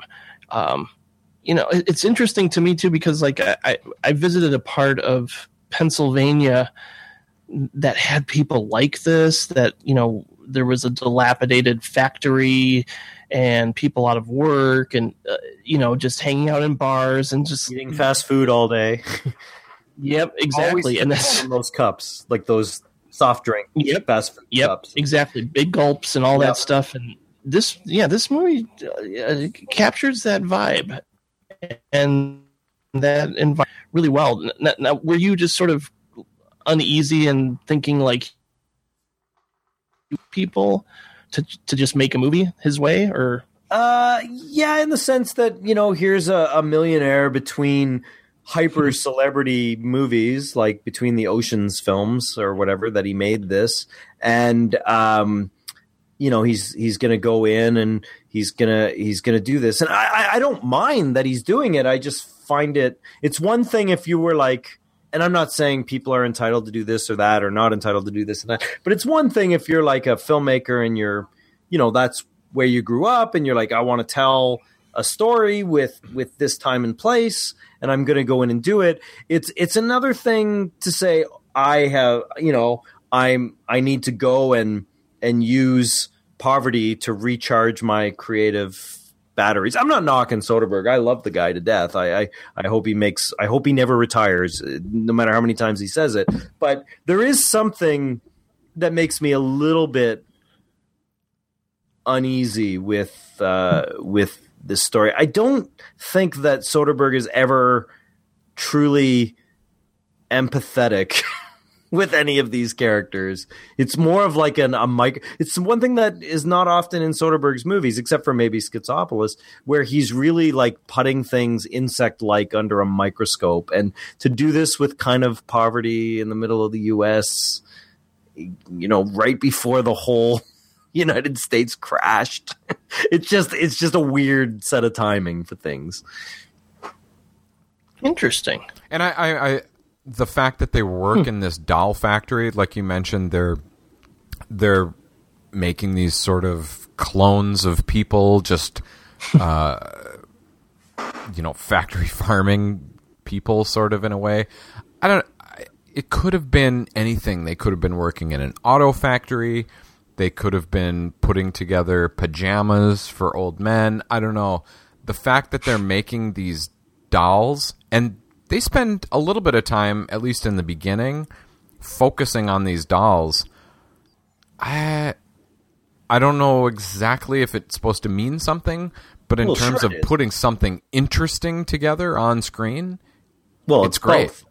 It's great. I mean, I mean, the- it's, all it's the whole symbol of these kind of endless, faceless, slightly depressing looking things with the semblance of a, an illusion of humanity grafted onto them. Like it's kind of a dis- if you're using that as a metaphor of what you think middle America is, it's kind of a disturbing one. Yeah. You're saying especially for a millionaire who plays with George Clooney in his house in Italy, you know, as Yeah. a fun romp. you're saying you know it's I kind of a dick move to. I, that's what like I'm this. saying.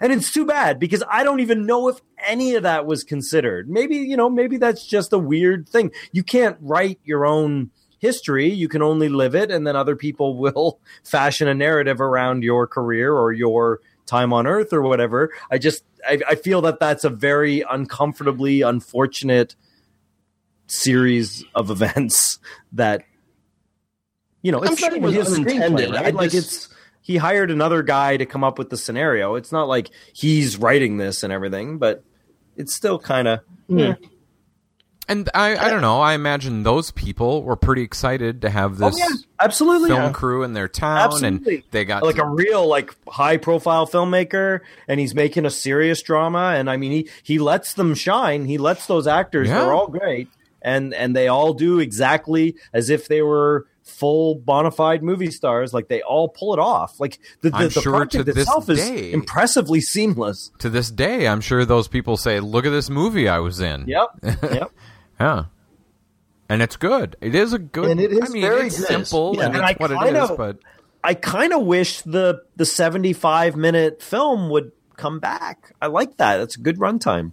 I agree. Not all movies need to be 90. Certainly not all movies need to be 130, which is seems to be the blockbuster standard time limit these days. So when you turn in a nice you know back in the 30s and 40s and even early 50s films routinely came in at under 80 minutes and that was not a problem for anyone. what But a Yeah, now 90 segue. seems to be the standard. I liked Trainwreck, but it, it didn't have to be 120. Oh no! I, this is my chief. that You will find in my top comedies of the uh, of of the last fifteen years. You will find nothing by Judd Apatow even close to that fucking list.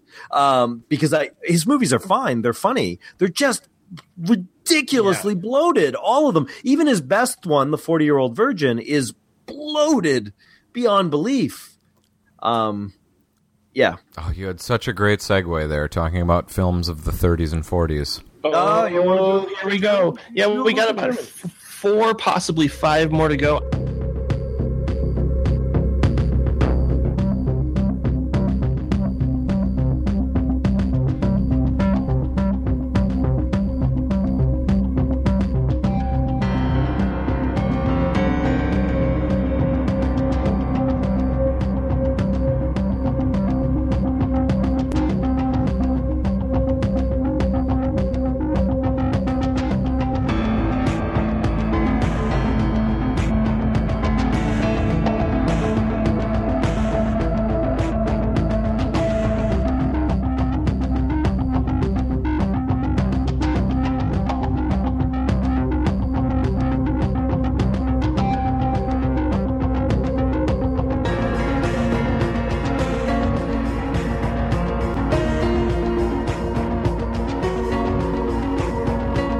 Along the same line. Like I, I feel this would be a huge walkout for people in the theaters when this played uh, in 2006.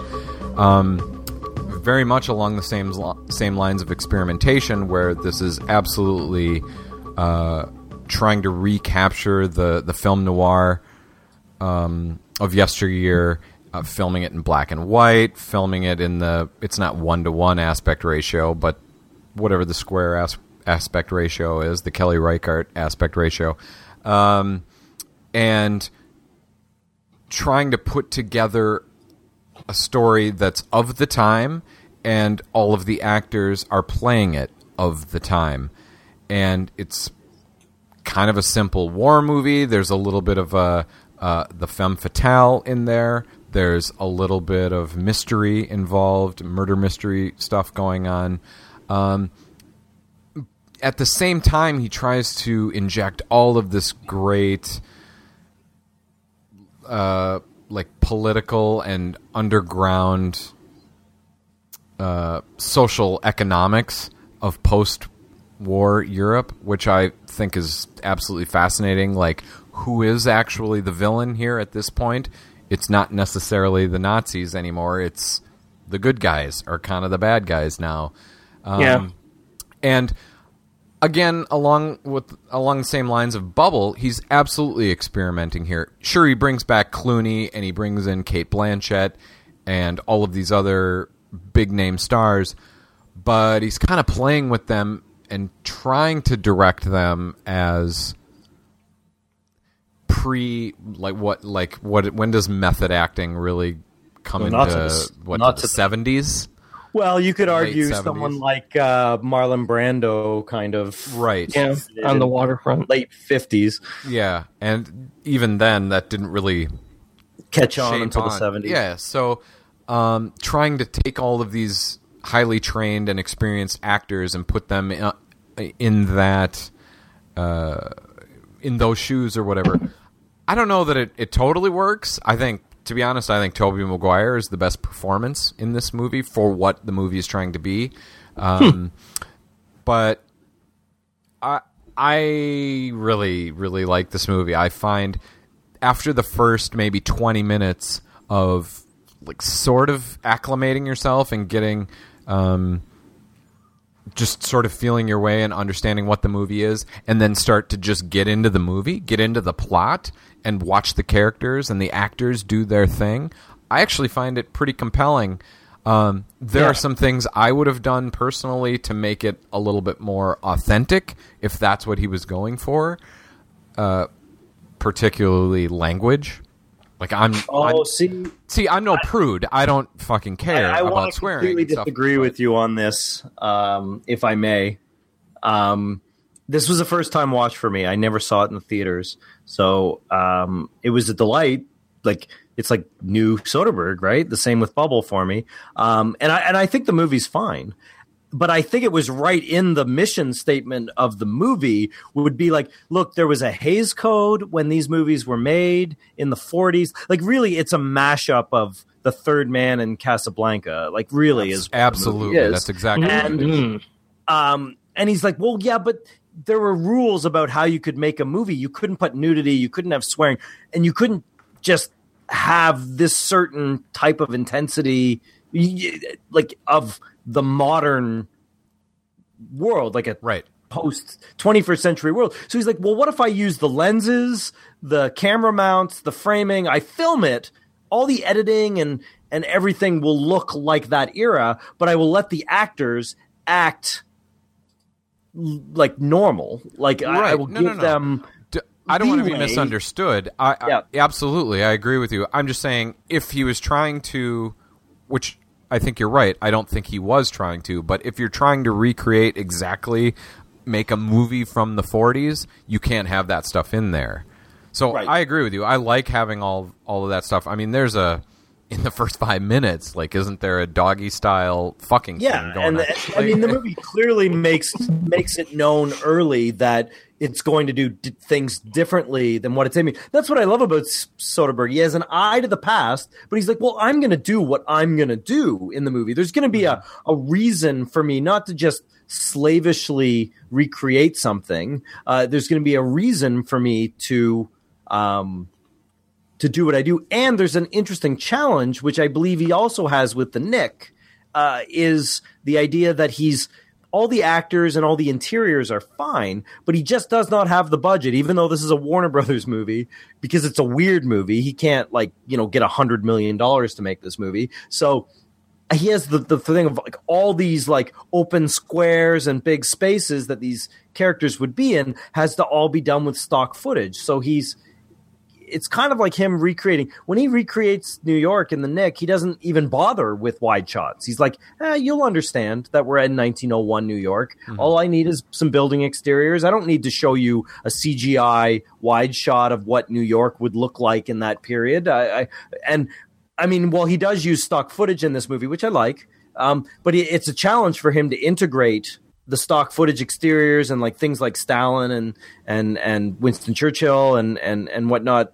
You know, all this footage with the actual drama of the film. I think he does a really good job with it. I just feel the film fails because none of the actors are great in the movie, and, and I don't know what happened. Yeah. Maybe they just can't act. It, they they couldn't make that bridge of modern style and old style work. Like I don't, I'm not sure who Cate Blanchett is supposed to be doing. It was like a a little bit of Marlene Dietrich, a little bit of Greta Garbo, but it's not good. Like I, Blanchett, I love to death, but every now and again she just sucks, and she sucks in this movie. And if she sucks, the whole movie falls apart. She is the movie. like she's not the lead character, but she's the Harry Lime character in essence of the movie, and, or at least her story is what Harry Lime is in in the Third Man, and she's also the Ingrid Bergman character from Casablanca, and so you you have to buy the mystery, and you've got to buy the honesty, and she fails, I think, at both. And Clooney does too. Yeah. I, I agree with you, Andrew, in that the best role in this movie is Tobey Maguire because you have no analog for what he's supposed to be. Um, I don't totally mind yeah. Blanchett. I think I think Clooney is completely miscast. Yeah, Like he he, just he, he just can't help feels being Clooney. too modern. It just Yeah, you doesn't took the words right out of my mouth. Yeah, yeah. I I was disappointed in the acting. I gotta say. I mean, it, it, is, it is weird to, to to think that Tobey Maguire outdoes Cate Blanchett and George Clooney. Um, and that's something that was like, wow, that that that is a complete surprise. Yeah. Um, and and some of the dialogue too. I was just, I, mean. I, I definitely am not a prude, and I don't. I, I did not mind shouldn't you know world at all. Some but some of the some of it was like, you know, you don't fucking know what you're fucking talking like. Just it was a little bit much, excessively, at least through Tobey Maguire, I think. But that was just that was kind of done away with after a little while there. So. Um, I'll tell you who also is awesome in this movie. Leland Orser is thank you, amazing in this thank movie. you, thank you, thank you. Yeah, He- He's, really great because he's not playing the Leland Orser character. Right. He's Right, like this calm, controlled dude, and and he's great to watch. I, I I really had a lot of fun with him. Yeah, I'm I'm really mixed on this one. I I liked it, but not as much as I'd hoped to because I know this. I, I will say it's better than its reputation. Because Oh yes, God. It's, it's a it's a fine movie. It just Yeah. I understand why it failed. Not just that that people didn't want a one point three three to one black and white throwback to Casablanca. You just watch Casablanca if you want that. But Yeah. but but I, but I, insofar that even if they're willing to take the chance at that, the acting is off putting and and it's um there, there's just something that it's like it's like the uncanny valley of acting. You you you understand what it's supposed to be doing and attempting, but the fact that it's too close to one thing and too close to another thing and not either of those things, it's just it's just weird and hard to take and it makes your skin crawl a bit. yeah, and, makes- and the final the final reveal with with Blanchett at the end. I, I, I just kind of shrug it off and went, oh, okay, as opposed to like, oh, damn, or mm-hmm. you know, like have a real, you know, visceral response to it or something. It's more of just like, oh, well, I mean, it, it's definitely like I understand, you know, the like you were talking about, Andrew, like just sort of the uh, the, the the politics, the the just sort of um again sort of the gray area of who's good and who's bad um I, I i like that throughout the throughout the film and you know again i'm i'm actually a huge fan of of noir and having recently seen the third man on the big screen it's just you know that just trumps everything when it comes to this type of film and this movie was actively trying to not be the romantic kind of fable that Casablanca is. It's like, no, Right. we're going to give it to you really how it was. But isn't that what the third man does? Complete with utterly downer ending of, Yep. Uh, you know what I mean? So like, it, it just feels like it's an interesting idea, but was there really space for him to make this movie? You know, as as a as a technical challenge of he's got to be cinematographer with weird lenses that no longer are made or used, and he doesn't have any camera movements that would not be used. Like he, th- there's a rigorous formality to not do anything with the camera that would be physically not possible back in that era of movie making. That, of course, 50 years of technology and and and uh, you know the, the part of the Oscars they never televise all the technical awards from advancing movie making possibilities uh, have all happened and he's actively giving himself artistic constraints for the movie and I'm sure to make this movie must have been super awesome to have to try and do all these things. It's like the Lars von Trier like five obstructions thing, you know, like where where you you you you've got to do this and you can't do this and you can't do this and can't do this. Like that's interesting from an artist and again as a recharge their batteries kind of way. It's it's good, but you know, ultimately, do you really want to watch a a downer Casablanca or a modernist Third Man? Like, I, both of those movies are are so much of their time and place. Yeah, I mean, I, I, I agree with some of that. On the other hand, I'd actually like to see him try again, or somebody else try again. Like Sky Captain, The World of Tomorrow, I think was, you know, trying to capture that essence as well. And there are things that work though in the good German. I like so you've got the the screen wipes or whatever that were reminiscent of the time, but e- but before that, the way the way a scene would end like with people just looking at each other um or or some kind of strange one liner or whatever like there Just was some as they were still kind of speaking. i kind of i kind of like that It- I did too. you have Yeah. to really pay attention for those moments Oh, I but they show those. up and it's just it you just go whoa yeah he fucking nailed that moment um in in terms of what he was trying to do with recapturing the 40s or whatever Oh, it's um, clear he loves those movies, Yeah. without a doubt. I, I, I think from a direct, I mean, I don't know, from a direction standpoint, I think it works pretty well. I gotta say though, like this is one of the few Soderbergh movies where pacing was actually an issue. I, Yeah, Yeah, I felt a little not as restless. snappy. But I but then again, it's it's trying to. But I, I mean, again, I I don't know what the runtime of the Good German was, but it, it did certainly feel longer. I'd have to look at the runtimes of um, Casablanca and and whatnot. But were were they was Ca- is Casablanca an hour and forty five minutes? No, I don't. I think so. I, think feel it's around there. Movies are shorter. Yeah, I thought Casablanca was shorter, but maybe not. This is 105. Yeah, that's that's a hun. That's sorry, it's an hour and forty five minutes. That's Oh wow, Casablanca is an hour and forty three minutes. Okay, so he's I right on, bang on the runtime. Yep. Um, yeah, I mean, clearly the poster guy decided. You know, that Ca- Casablanca. Casablanca. Uh, okay, it's been a long time since I've seen Casablanca, but Casablanca might have some pacing issues too. No? Uh, I don't know. I don't know.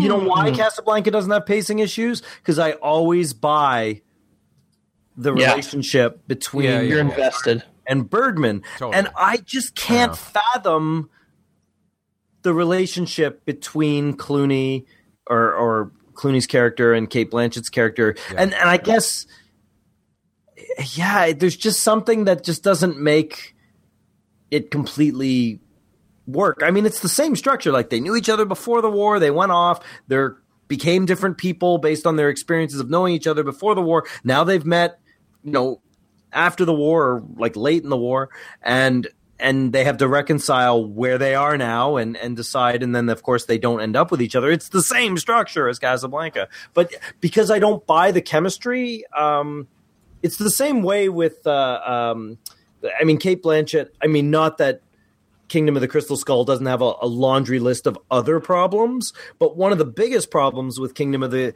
Crystal Skull is that Cate Blanchett is terrible as the Russian Yeah. and it's too bad because I mean, if you watch so many movies where she is unbelievably great, it's just that you know not every performance of hers Right. is a winner. And she could And pull off unfortunately, this movie got saddled with a not winning performance, and Clooney's no better. she could pull off Katharine Hepburn in, in, The Aviator so well. Yeah. And So whatever surprised. giving in the Life Aquatic with Steve Zissou is ten times kinds of awesome. Yeah. Um, she's so great in that movie, and and and she's standing out in a sea of actors in that movie, and she still is amazing. Um, and you know everything like from blockbusters to um, uh, to small art films. She's she's really solid. She's one of the great actor actors that we have. But you know, every now and again, you you, you get a bum performance. out She's her. one of those actresses where you go, "Oh, Cate Blanchett's in this." Well, I'm Yeah. going. I'm going. I don't even care what the rest of the movie is. I'm going. Kind of like George Clooney, eh, Andrew? Kind don't like George Clooney. or Brad Pitt. Yeah. Yeah. Every now and again, well, and Brad Pitt had a whole run in the '90s where he was like one mediocre, flat performance after another, and then somehow figured out not to do whatever he was doing, and then has been consistent since then of putting in pretty good performances. Um, but hey, whatever. I mean, her batting average is so much higher than almost anyone else on the planet. I'm I'm certainly not going to hold her to task for this. I just I, I there was just some unfortunate things that are probably beyond anyone's control that derailed this from being, you know, it's like the artist or whatever, you know, like whatever. Take your pick of what black and white nostalgia piece with a modern twist. Um, you know, it, but I mean, the weird thing about the Good German theatrically is that it wasn't just that people saw it and said it was no good. Like nobody saw it. Like people just didn't even take the chance on it. You'd think with the Casablanca poster and the the two leads, you'd, you'd think it would make some money, but it it like I don't know what it made like four million dollars worldwide or something. Like it really didn't. Nobody wanted this movie. Sad but true. You know, I'm ready to jump ahead. Uh speaking of great performances and possibly one of the very best of 2009 was by an actor by the name of Matt Damon. Yeah, and if you'll allow me, you guys talked about walkouts for was it Ocean's 12 or Bubble that had the walkouts? Uh, I had for Solaris for me. for Solaris with Clooney. Yeah.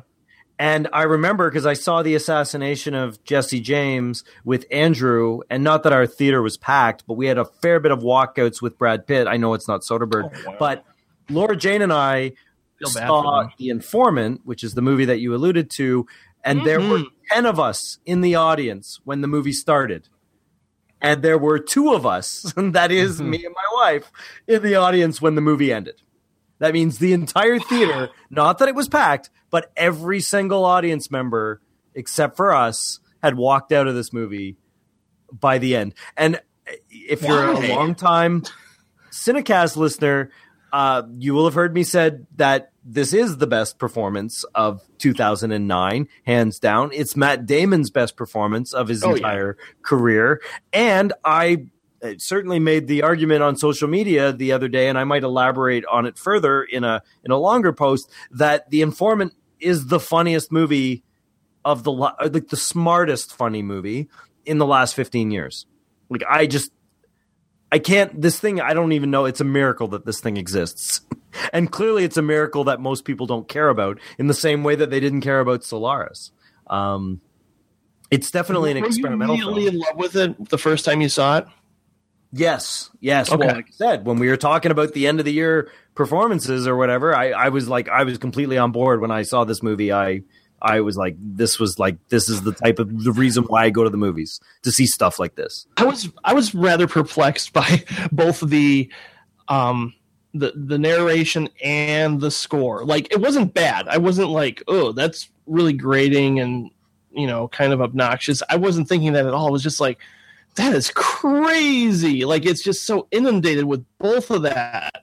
Both the the the, the you know the, the old school mystery Yeah, kind well, of score.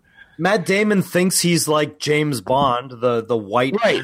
good guy, and so, So it makes they've given sense. him a, a, a Marvin Hamlisch score. Uh, they they've got a composer that scored James Bond films, so like they've given him like the soundtrack of that movie is what's happening in Matt Damon's mind.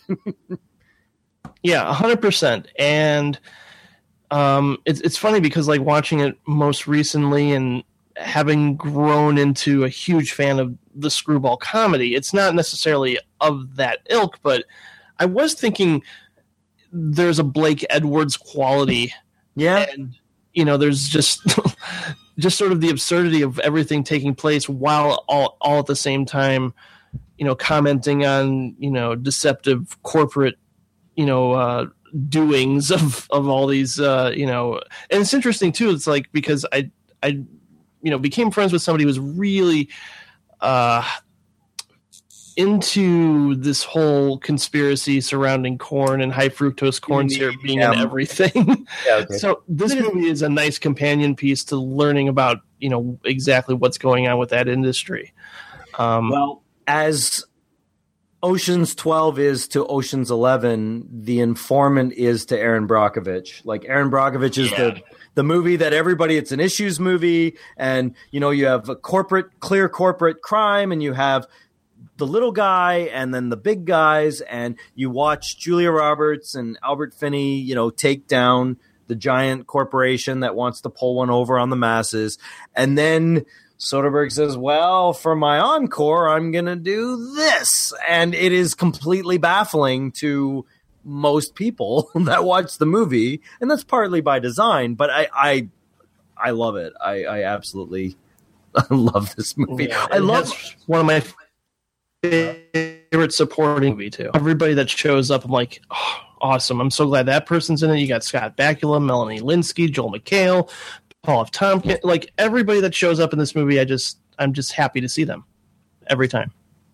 So, Andrew, Yeah, huge cast. I mean, this movie takes place over like almost 20 years and it like people come in and disappear and you know what I mean? Like it's not a normal movie where you can clearly tell who is there and what's what and and and whatnot. Um it's it's really uh it's very free flowing the way characters disappear for long stretches of time. Like his kids are really not in the movie, which is weird. Um yeah, they're kind of there for a bit and then they're not and then who knows uh, um yeah but that uh i mean the weirdest thing about this is that it is kind of uh like it really happened not as they tell it but you know there was a guy who was embezzling from a company and and tried to expose them and and and you know was sent to prison for fraud instead and, and the company paid but not proportionally as he paid. Um and for Soderbergh and Scott Z. Burns the writer uh to adapt that book like the tell all the, the the insider essentially uh book as a quirky goofy almost like uh sleight of hand type of movie is one could say unconscionable, but unlike the case of Bubble, I find it delightfully unconscionable.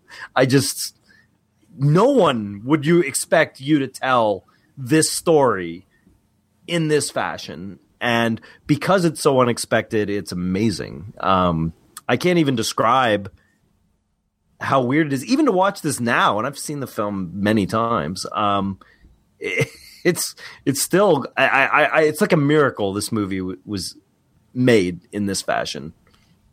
agree, Andrew. I've never heard Kurt talk about this movie before. This is this know, is it's the first. shocking. Yeah. Um. Well, first of all, it's it's awesome that the movie poster is like a riff on the Forty Year Old Virgin. So that's twice that that movie's been brought up in this podcast.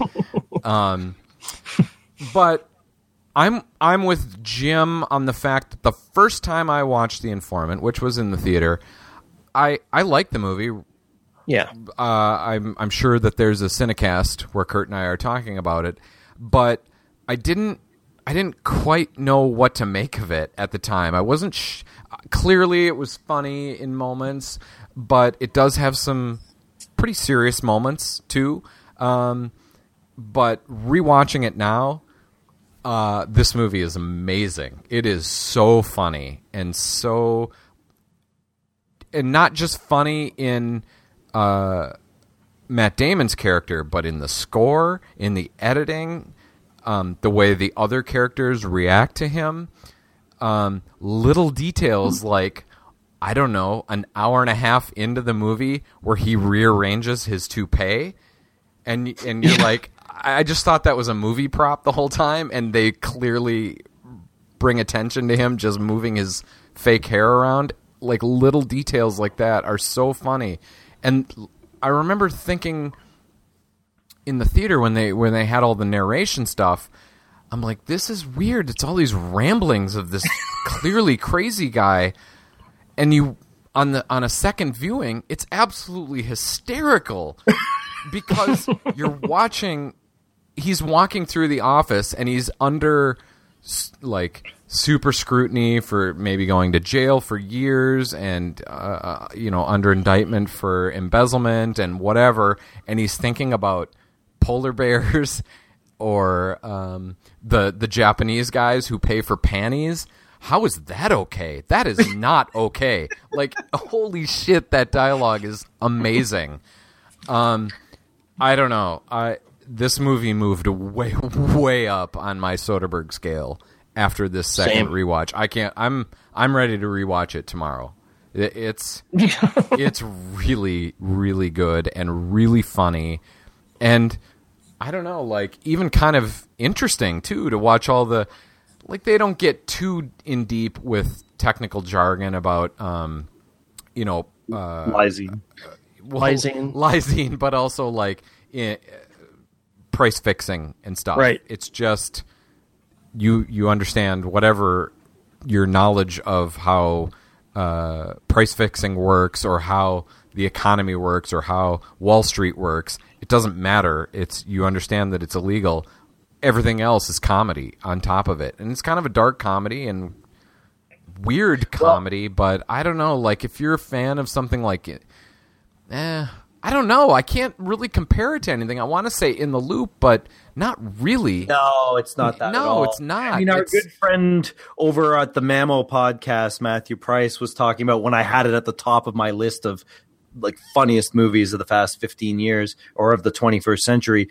And he's like i can't even laugh at that movie. He's like that movie is a flat out horror film the whole way because he know well he knows that he's mentally unstable and you're watching all of these like all of those asides all of those wacky asides are his brain to bifurcate and deny his reality. Yeah. and and uh, you know so he's covering it up. And eventually the voiceover does align with reality. That's the moment when he's finally out of options to Yeah. Wait, when, like- when Scott Bakula confronts him with, with the letter from the psychiatrist that's obviously forged and they have Yeah. absolute proof. And and you watch his excuses. They they they slowly converge. They slowly like converge. And then of all of a sudden he's like well I guess I need some help. Like, like that's that's that's the uh, it's Matt Damon's delivery of everything Well, that makes this movie a comedy. he but I still think it's a comedy. I, I, it's, sad that it's a comedy comedy. It's sad at the horrific too. mental illness. But the fact that he has the audacity audacity to make it a comedy is mind blowing. The fact that this was a huge corporate crime, not that there are any shortage of corporate crimes going on at any given moment, uh, but the fact that it was, and they play it like a giggle fest, like yeah, uh, is it's, it's another example of his subverting of expectations, and he Yes. does that. That's what makes it funny, though, I think, is because it's corporate crime. So, yeah, people are embezzling money. Yeah, there are people being hurt. But as a film goer or as, a, as an audience member, you don't really give a shit uh, about a company making more money than it should and, and price fixing and all this.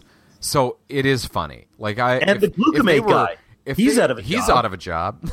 if, if they were dropping bomb, if they were carpet bombing uh, cities or whatever, then it wouldn't be so funny. But it's just this whatever people making an extra million here and there. But that's so the that's the whole point of the movie. Does actually contrast the idea that if if the crime is that like thin, like it's it's everybody at every meal, like it's it's so like it's broad, but it's super thin, so people don't really even understand that they're feeling it. Versus Mark Whitacre, which the crime is ultra personal for him. His whole family, reputation, everything is on the line. Whereas the company, yeah, they got fines and whatever, but they're they're so broadly perpetuating a crime that you can't even compre- comprehend something that wide but that thin, rather than the very personal story of, um, you know, of Mark Whitacre's personal problem with reality and disease. There's there's really a couple different movies going on. Like it's only late in the film that you realize that he's embezzling on top of what he thinks is a superhero thing. Yeah, but he's still embezzling on the side. Yeah. You know, like it, it's so it's that blurring of he he wants to see everything black and white, but it's not at all black and white. Um, and that he is the bad guy in a lot of the cases, right? Yeah. I and I also I just have to give props to Scott Bakula because his his reactions, especially that that hypothetical scene where right, um, they're in the Chinese restaurant, yeah. yeah yeah and it's like oh that shouldn't be a problem. Well, what if how much money are we talking about? Well, hypothetically, five hundred thousand dollars. You know, and like every like everybody's reactions to him are priceless too. and huge props to Melanie Lynskey, who is, you know, Kate Winslet's career really took off after Heavenly Creatures. Melanie Lynskey is certainly not like she was the other half of the the the, the duo of young girls. Um, and you certainly see her pop up all over the place. I mean, she's in Up in the Air, Jason Reitman film, and I see her and I think she's great. She's great in everything she is, but she has a really great role as the one person that like really follows Whitacre down the. Everyone else, you see them react in shock, but she has to be the empathic support system through all of this. Like the scene where she's like, if you don't tell him, like the I tough will, love yeah. sequence early on in the film, if you don't tell him about what's going on, I'm going to tell him what's going on. Um, it's really great. She's really, really great throughout the movie, and and she's there's nothing funny about her performance. She's always um, she's always like right there and she's she's kind of clueless but she has a moral center which clearly mark doesn't and it's just fascinating to watch that dynamic and i guess they were high school sweethearts um, but somehow their relationship survived through all of this craziness uh, and and you really get it out of her performance Melanie Lynskey always freaks me out whenever I see her in anything because I always remember her from Detroit Rock City, where she plays like an 11th grader. And so every time I see her as an adult 40 something, it's kind of weird. Um, the last thing I wanted to mention about The Informant, though, because uh, Jim's been talking about Cliff Martinez the whole time, the score for The Informant is unbelievably amazing. It's It goes from that sort of James Bond like dinner sort of Yeah, that like Mancini. and then it moves into almost like you're sitcom? walking into a circus or a yeah a sitcom like sitcom. it's it's the most amazing score and it's I mean maybe some people would say like it's kind of distracting or bombastic but uh, in this case I think it's a good thing I think it really brings the audience into the the tone of what the film is supposed to be, which is total screwball. Well, not screwball, but goofball for sure. Um, and sort of with the James Bond stuff puts you in his headspace, but then with all the circus goofball stuff puts you in the comedy headspace. I don't know. I of all of Soder- Soderbergh's films, this is the score that really popped out and made me like sucked me into the movie even more. the non cliff martinez score Yeah. I really, I really, like- I, I, you know, okay. The truth is, I feel like I like the Cliff Martinez score. I like the score in Solaris or Traffic or I don't know, whatever. But I feel like on some level it dates the movie or in a bad way adds an auteur um, element to the to whatever the movie is. Again, I like it. I'm not. I don't know how to explain it exactly, but I do feel like the second you hear that sound, oh, it's a Soderbergh movie, and I'm not sure if that's a good thing or a bad thing. I, I initially felt that way.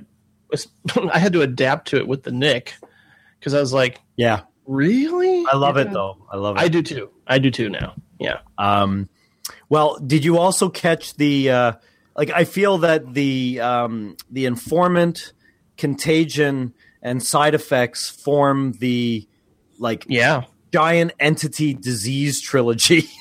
um, Yeah, it's they're all written by Scott Z. Burns, and in Ah. the middle of the movie, when Scott Bakula and Matt Damon are are conducting like they they have to do it like with a sw- at a swimming pool because they couldn't the FBI couldn't afford a room or whatever at the hotel, and he sneezes, and then Matt Damon goes into this whole rant about touching things and time off work and airborne viruses and whatever. Like this is like a this is like a mini prequel to Contagion, right in the middle of uh, right in the middle of the informant. Is like who's going to account for that time? When Yeah, and and going off of that, Jude Law's character in Contagion has a little rant about the pharmaceutical industry. and and that leads into side effects where Yeah. eaten up by it.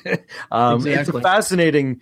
Uh, clearly, that's something that's on uh, the writer's mind, uh, or at least in these three collaborations, I find that uh, endlessly. Uh, fascinating. And there's one thing before we leave the informant, although it could apply to any Soderbergh film.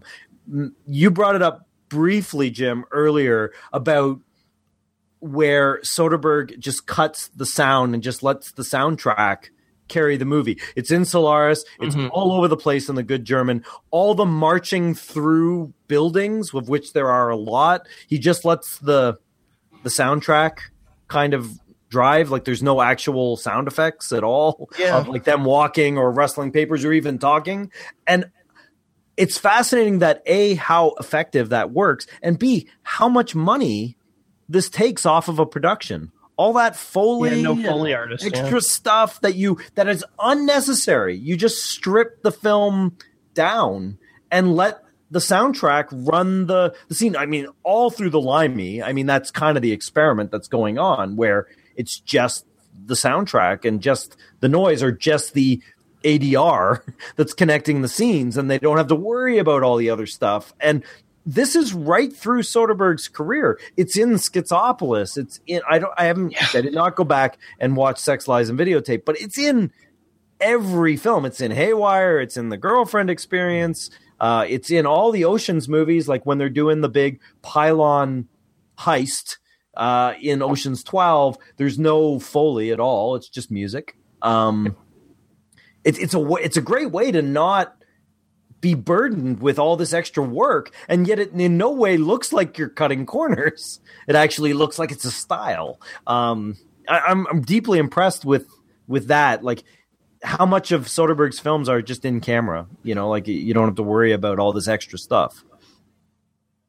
And there's lots of it in The Informant, lots and lots and lots of it, where the voiceover is doing all the work, or whether the the the, the Hamlisch score is is doing all the work as people are walking around and getting in elevators or walking through, you know, mid '90s corporate, you know, office buildings and things. Yeah, and I think since you brought up the connection, Kurt, introduce Contagion, and then we're going to see uh, one more, possibly two. But I'm thinking one more after that. But we'll- Okay. Uh, well, Contagion is kind of his again. It's it's in that big Hollywood celebrity kind of uh, mode. If you look at the cast of this movie, it is crazy how expensive this movie must have been actor wise. Um, and yet he doesn't tell your standard big celebrity movie. A lot of these actors have very small parts, uh, and he he's not tracking any one character over the course of the movie. The movie's about a like swine uh like swine flu, avian bird virus, SARS kind of disease, and it tracks the disease through all of the um the different uh, characters that might interact. It's just so there's some families, there's some uh, large organizations like the World Health Organization and the Center for Disease Control in Atlanta. Then there's bloggers. There's um, uh, yeah, it's just kind of a, a great mix. There's people helping with the disease, and you watch as this thing wipes out. I don't know a, good chunk of the world's population before uh, a cure is found. Um, but unlike Erin Brockovich and The Informant, uh, this is actually a pretty strong. This make movie makes a very strong case for the power of like government to handle a situation. I mean, the government's not perfect in how it handles the situation in contagion, but I can't think of a larger argument for the CDC and FEMA and the World Health Organization.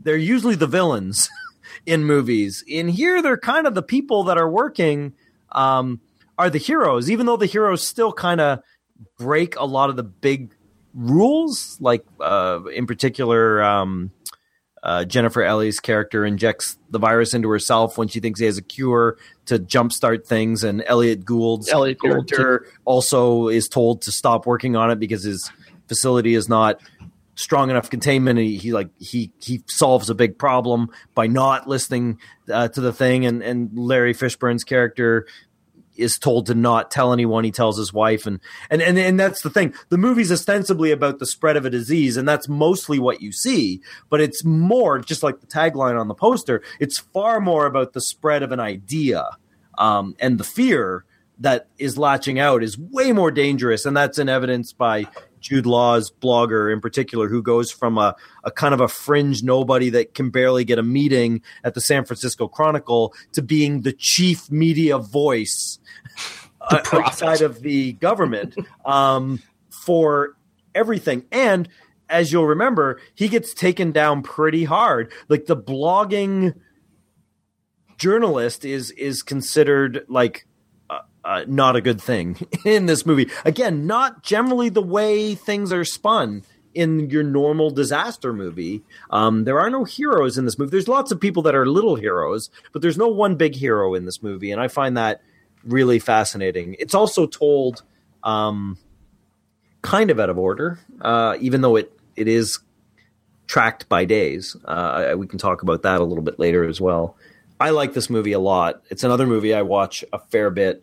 Now, Having done this podcast or preparing for this podcast, I realize how many Soderbergh movies I watch on a regular basis. like, uh, like this is the second time this year for me for Contagion, um, and uh, and they nowhere even more than Solaris possibly the Cliff Martinez score just drives this movie. It, it's it's like a it's like a drum beat that drives this whole film.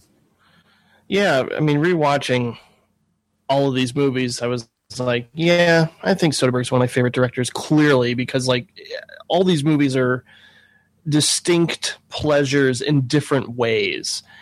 And you know, some going from something like The Informant to Contagion, they're they're movies I love for different reasons. And I will say this about Contagion, and that's again, I have to get a little personal because I contracted an infectious disease that almost killed me uh, my senior year of high school. So I have a personal response to any movie dealing with sudden death and disease, um, and that's you know kind of a personal thing that I I, experience watching this movie. Um, you know, and I have an intense emotional and visceral response to Matt Damon's reaction to Gwyneth Paltrow passing away because my my dad died suddenly of cancer. So like my investment in this movie is maybe a little bit more heightened than you know the the average person's. How did this same- movie not give you a heart attack? This movie is designed to be a full blown horror film.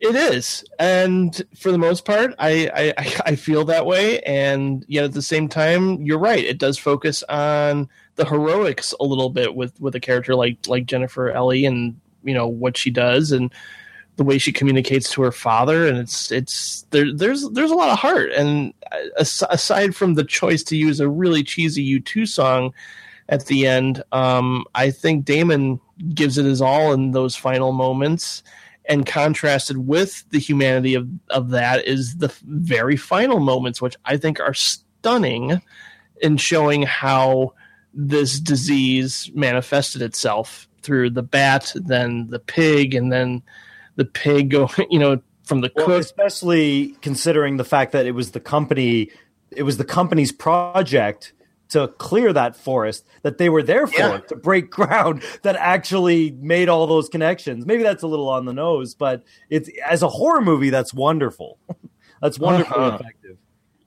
And Yeah, no, I cause and effect, we're all connected element. no doubt I'm unnerved by this movie, but I'm also in awe of just the editing, the just the cadence of it all, just again the score, um, and you know even even just there's surprises in here. I was genuinely shocked at you know Kate Winslet's fate. Um, I will say the Marion Cotillard thing is maybe the one thing I'm not as crazy about. Just her kidnapping is She disappears for almost Yeah. an entire hour in the movie. Yeah. yeah, that's kind of the only downside. It's just because I love her as an actress so much. I want her to be in it more, but I realize it's an ensemble piece, and that's that's inevitable. Um, but this is again another one of my favorite Soderbergh films, and I think Andrew feels differently. Uh, I'm not crazy about this movie. I don't like super dislike it, like something like Ocean's 12. But um, what the thing I find weird about this movie is that it's one of the only ones uh, tackling this subject matter, like ever. I, I, I feel like so this movie was done in 2010 11 12 somewhere in there and I mean, at the time, I felt like it was preaching to me, like this is something that can happen. You should be scared about this. These are all the things that are, and in my head, at the time, I'm I'm thinking I know all of this. I I'm very aware of things that I touch. Like the movie very often focuses on people touching things and the, how germs are spread and um, and things like that. And I thought, yeah, I learned that in eleventh grade. I'm really, I'm already pretty aware of bathroom door handles and and things and washing my hands and all that stuff. So on that level, I kind of felt like, eh, this is kind of old territory. Um, also, um, I other movies I, f- I feel like have done this better. There's the HBO AIDS movie with um, Matthew Modine called "And the Band Played On." It sort of tackles the same idea, like a scare. This movie goes way beyond that, and it becomes a thing that is super susceptible to um, anybody in a in a room or whatever, where AIDS is not that. But it's it's sort of the same idea where there's this epidemic, there's a scare, there's quarantine, there's uh, the CDC is involved. It's a global effort, and there's this global um, like all this political red tape. Well, we can't release a drug right now because there's months of studying that have to be done. We have to test it here, we have to test it there, and then a paper has to be published and all this stuff while people are dying. I feel like all of that stuff has already been covered in other things that I've seen. Um, and maybe that's an unfair criticism of this movie. But while I was watching this movie, I felt like it was preaching to me about things that I've already thought of or heard of or seen or prepared for on some level. Um, But don't you feel that Contagion is possibly the most realistic? It doesn't have that Hollywood movie sensationalism. well- to me, it's all about the autopsy in this movie. That's the thing, They though. chop Like the, the head off. I've seen an autopsy. It is bang on like that. That is the most accurate on screen Yeah. No, no, no, no. autopsy ever, I- and I'm how not- clinical it is. And uh, yeah, yeah, I, I'm not. There's. I don't actively dislike Contagion. I actually kind of like Contagion, but yes, there's the Hollywood version with Dustin Hoffman of this movie, which I also like, and I kind of like that movie because it's Hollywood. But I also like the Matthew sorry, you mean version. Outbreak? Yeah, outbreak exactly. Um, I I don't know. I there's something about this movie that's super um, cookie cutter. It, I, it feels like traffic to me, um, but just with disease instead of drugs. And as we talked about on the previous Soderbergh podcast, which we, we recorded very recently, um, it's it it falls in my estimation after rewatching. It's ju- it's such a I, I, I still feel like even though it's trying to be realistic, I find a lot of Hollywood in here. Um, all hmm. of the filter effects, all of the bullshit drama between characters within supposed professional facilities and buildings, and like the Elliot Gould stuff. it's interesting because I I feel like that's probably a realistic thing. Like you're you are not you don't have OSHA mandate or whatever to work on this. You're not level five. That's probably a realistic thing. At the same time, it feels a little bit like Hollywood bullshit too, just to create tension and drama where there is none. Um, I, I don't. It's it's so hard for me to pinpoint this movie because, like I said, I don't dislike it. I just think there there's nothing new in here or interesting that I haven't seen in either a reality, b Hollywood, or see other things that Soderbergh has done.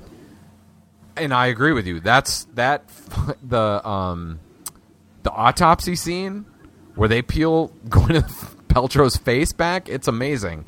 But that doesn't necessarily make the movie interesting. Like they're constantly focusing on people touching stuff and then somebody else touches it or somebody coughing and not covering their mouth.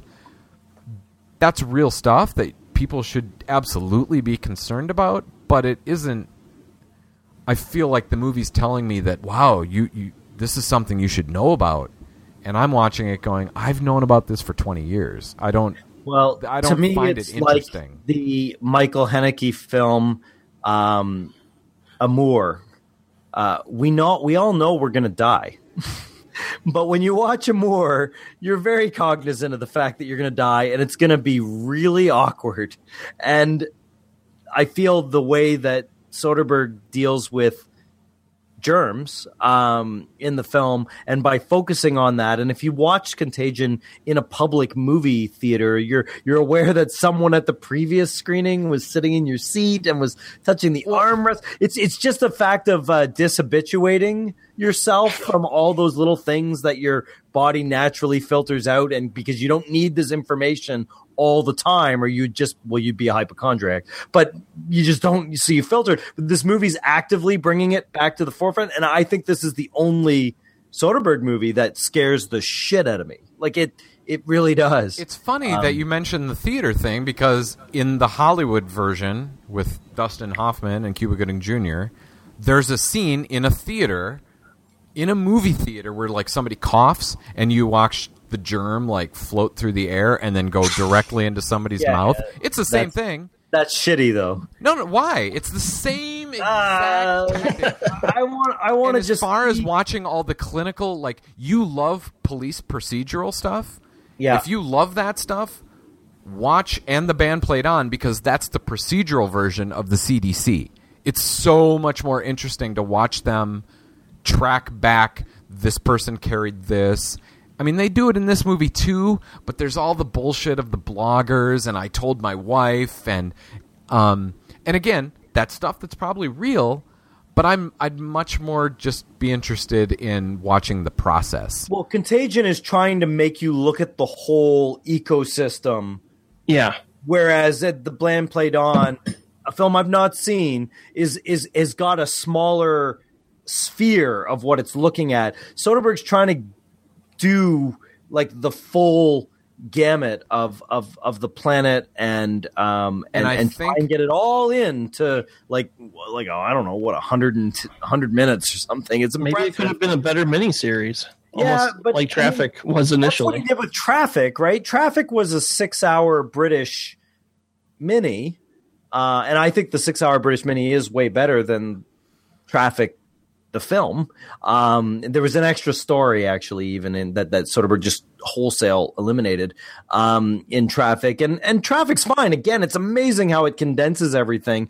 I have no idea what the long version of Contagion would. I think it would make a great like thirteen-hour HBO Yeah. series. But I also am in absolute awe that he got what he got out of this movie. How compact he makes it without you throwing up your hands and going, you know, this is not possible to do in this short a span of time. He does a really great job at keeping it concise. Yeah, yeah, he does. I, it's okay. It's fine. I, I I agree with Jim. I'd get rid of the whole Marion Cotillard thing. Although, again, in a in a mini series, the whole aspect of scientists and people in power or people in the know being kidnapped or family members of those people being kidnapped is an absolute real thing.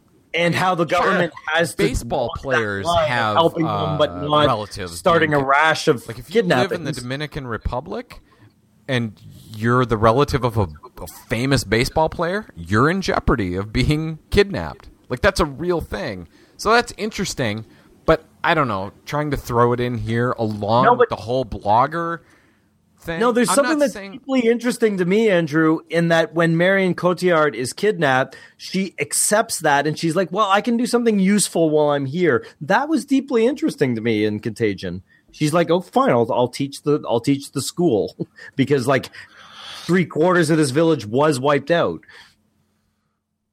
And I will, even though I'm a victim, I'm a kidnapped victim here. Uh, and I'm in risk of contracting the disease, there's nothing I can do, so I can make myself useful. It's it the, the movie for all of its horror elements is surprisingly optimistic about a lot of things, which Yeah. I liked. I think the world could use a good contagion. That's what I think. Yeah, Oh boy. Yeah, starting with you. that's what peak oil was supposed to be. that's what peak oil was supposed to be, Yeah. Bringing the mm-hmm. population of the planet back down to a billion. And that's the thing is I feel like based on what I know, it's a very real possibility. It's just that this movie is I, I don't know. It's it's Hollywood fear mongering that doesn't totally like all the stuff with officials telling people I the Matt Damon. So first of all, it's all in blue filter, so you know it's where it is, uh, Minneapolis. Um, Lake and Lyndale. yeah, it's on Lake and Lyndale. Um, yeah, there's uh, like the officials are like, "That's all the doses we have for today," and everybody goes ape shit and raids the place or whatever. And then ten minutes later, well, that's all the food we have today, and everybody goes ape shit. It, it's just such crap. I don't.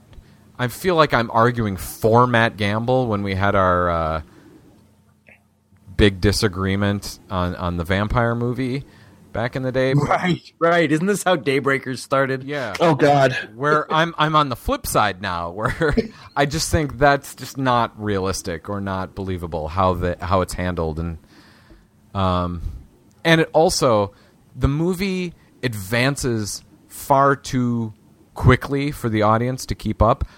I agree that in in movie world it's probably pre- pretty realistic. I think they even go over the numbers: twenty-four thousand tomorrow, five hundred thousand the next day, seven million the next day, or whatever the numbers are. Uh, that may be realistic, but in movie world, it just advances so quickly and so fast that we don't have time to acclimate to this new world that we're in. Because you're following the disease vector. You're not And- supposed to be able to acclimate. I, I, I think you should be able to though in movie world. I don't know. Oh, now you're reviewing the movie you want and not the movie that is. Clearly, that's a part deep in the DNA of this movie. That's what its intent is to be. Is that the disease is moving faster than anyone can possibly keep up with. That's why the movie is constructed this way. But I I agree, though. I agree with you. I would love to see the 10 hour version of this. Or if if if Soderbergh decide not to do the Knick, which would suck because the Knick is That would awesome, suck. and he decided to do Contagion like the the series, I'd be on board with that too. No, no, no, no! Don't do the fucking contagion. I want Knick season two. Uh, Well, it's coming. Starts, So like, we're not. next I'm week. worried. Is it next week already? I think so. All right, I'm excited. The brink will Well- end and the Knick will start. I'm happy. All right, are we? What's what the else are we urge? doing? I'm going to resist the urge to mail you uh, some anthrax, Andrew. I'll probably end up snorting it. Oh, but this is another good point. CD instead. What? Yeah, just give, just give you the CD. Um, this is another point to show how much of this movie he lets Cliff Martinez's score and not have worry about audio. When people are talking and discussing things, he just lets the score play and like you get the idea. I don't need to have a lengthy, realistic dialogue sequence if the montage and the score is enough. Um, and and I think he does like particularly at the end of the film, and he just lets it all play out right. Like um, yeah, a- after Drive, there's just been nothing but these pulsing synth heavy scores, and I'm, oh, that's my jam. Yeah, I it just- is. I love it. I can't get enough of it. Yep.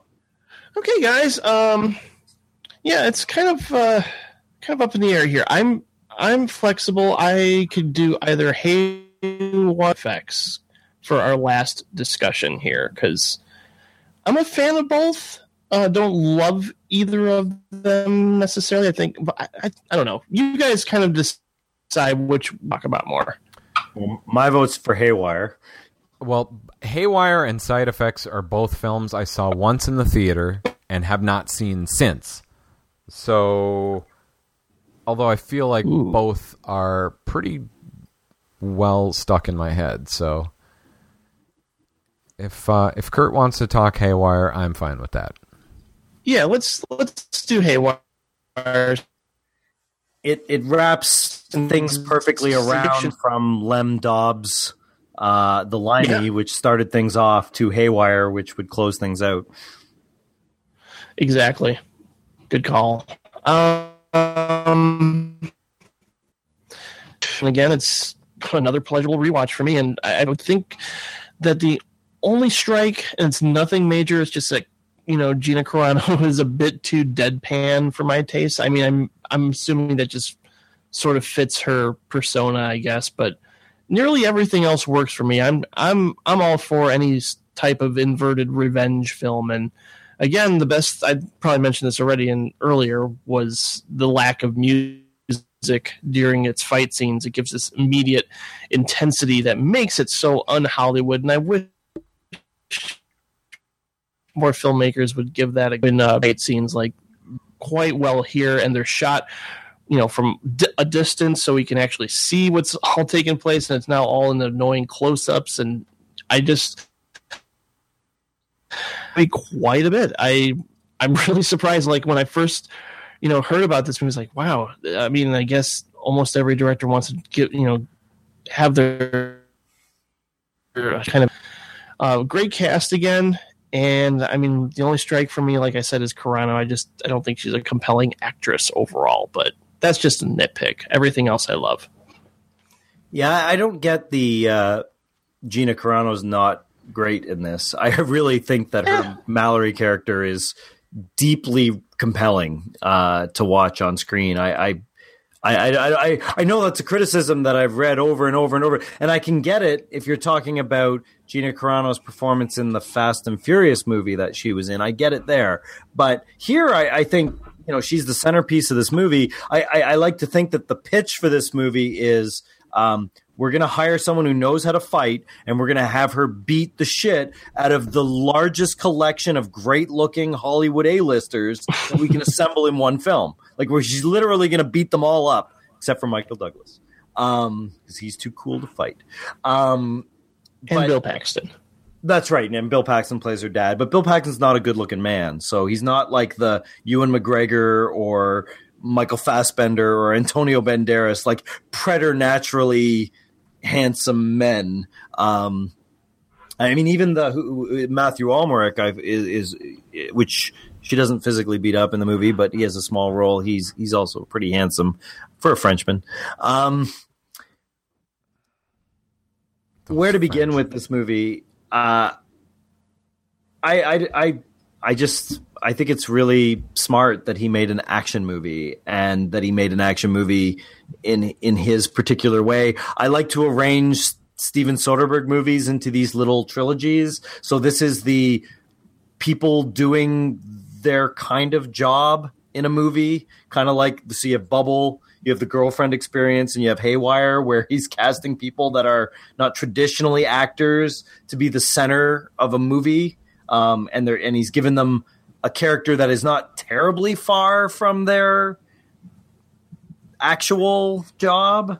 Um, and I mean, that's certainly not the case with everyone else in the film, but in terms of Gina Carano, who's a mixed martial arts action star, retired, um, she they let her fight, and the her physical body language in the movie, I can't imagine. Like I've seen Carrie Ann Moss or uh, Zhang Ziyi or um, you know Natalie Portman in in in Black Swan. I've seen a lot of actresses that are that that you know are playing these parts that are a mixture of them and body doubles and and and, and their own skill sets and, and whatnot to convincingly play something. But I don't think I've seen anything quite to the level of Gina Carano. Like certain ways she runs up walls or uses pivots her body in the fight sequences are they add an authenticity uh, to a movie that doesn't even really require it. Like the movie's plot isn't exactly hyper realistic. Um, it's it's a straight up genre movie, but that becomes the extra value add that you wouldn't normally get in this type of movie is the physicality of of her in the movie. As for myself, I didn't rewatch the movie, but just going based off of my little Letterboxd review and comments on Kurt's review on row three, um, I remember like sort of equating it to um, shit. I can't remember the director's name, but The American, starring George Clooney. Funny enough, Oh, Anton Corbijn. yeah, Anton Corbijn. Yeah, where I really liked, I really liked a lot of the non-action sequences, a lot of the the people pondering things and pondering their outcomes and pondering what's to come, almost more than the action sequence sequences themselves.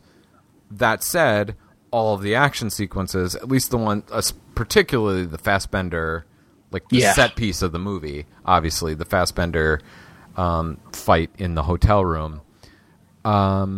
Slash sex scene. Yeah, totally. Uh, It is it's positioned in the sick. movie where the sex scene would be. Right. Done with fighting. I liked all of the anticipation and the planning and the thought processes behind what might happen or what's going to happen or what just happened. A little more compelling than the action stuff, which is kind of weird. Um, you know, something like like Melville, Melville's movies, um, Le Samouraï or Cirque du Rouge or something like that, where it's all about the low keyness of the action or the believability of the action Right. um, that makes it much more compelling than the actual action itself if that makes any sense at all No, I, I think I know what you're saying, uh, and I, I think the movie has a nice balance of this. It has this whole um, like m- like middle management element to the movie between Ewan McGregor's character and Antonio Banderas' character and Matthew Amalric's character and uh, not it's not Matthew Amalric it's Matthew Kassovitz um, and Michael Douglas's which are just basically them negotiating contracts for most of the movie, and then you have the the right down on the floor elements of Fassbender's character and and and Bill Paxton for what little time he's in the film, and and uh, and Carano uh, doing her thing, and that the the kid from the brass teapot, what's his name? Um, the kid that she kidnaps at the beginning, and and The Channing. Tatum. This was the first movie that I watched that I realized Channing Tatum could act. Now I know Soderbergh has gone on to other things with him, the the, the Magic Mike films, um, and given him bigger roles, and he certainly proved himself even in dumb comedies like the Twenty One Jump Street movies. He's proven that his acting chops may massively improve those movies. But this was the first movie, and his chemistry with Gina Carano all over the place in the diner, uh, in the Barcelona job, and in Bill Paxton's you know mansion or whatever at the end that really show how good of an actor he is. And that's, I, I mean, obviously he he has talent, but Soderbergh's like it feels like Soderbergh was the first director to truly pull this out of him. Mm-hmm. yeah i agree with you. I right. remember even seeing the trailer was like oh channing tatum is pulling something out of his ass here. The guy can perform. And then you're right. Yeah, i mean it's it's a pretty short moment in the movie. Like tatum doesn't show up again that often does he? Right? He kind of gets He his has ass the kicked and then that's scenes, it. Yeah. yeah. Yeah. Well, and then there's little things like there. You can go. There's a website that'll show the whole Dublin uh, urban scene where she's chased and she dumps a cell phone and she goes through a couple buildings and over rooftops and back down. You there's a website that actually overlays her route onto Google Maps, and that like that route is like accurate. That's kind of cool. it cool. certainly doesn't need to be. It certainly doesn't need to be, but they like actually just staged and shot that that whole sequence accurately, which is weird to me. And it it's it kind of gets back to that whole Soderbergh like artistic constraint thing. Like he he makes real choices when he walks into a film, even like Yeah. a like what could be a paycheck movie like The Limey or or um or Haywire, and and he just does things that are um like for his own benefit. And of course it makes it a better movie too. Whether you know that you can overlay her walk around and up through those buildings onto the actual geography of that part of Dublin and it makes sense or not it feels like it in the movie. So um and going that extra mile whether it be with the fight choreography and and, and the design of the fights um or or this thing it it does elevate because Carano's certainly done other films like cheeseball action films and whatnot, and none of them are even like a, a hundredth of as good as this. Like she'll she may never be in another movie as good as as as this movie. I would hope Um, so. I mean, I don't want to give the impression I don't like her. I think she's a good. She's got great presence, and obviously she can kick ass. And I enjoy watching her. It's just that uh, there are times where she delivers lines a little too stoically, and I I know that maybe that's just her character. And Right.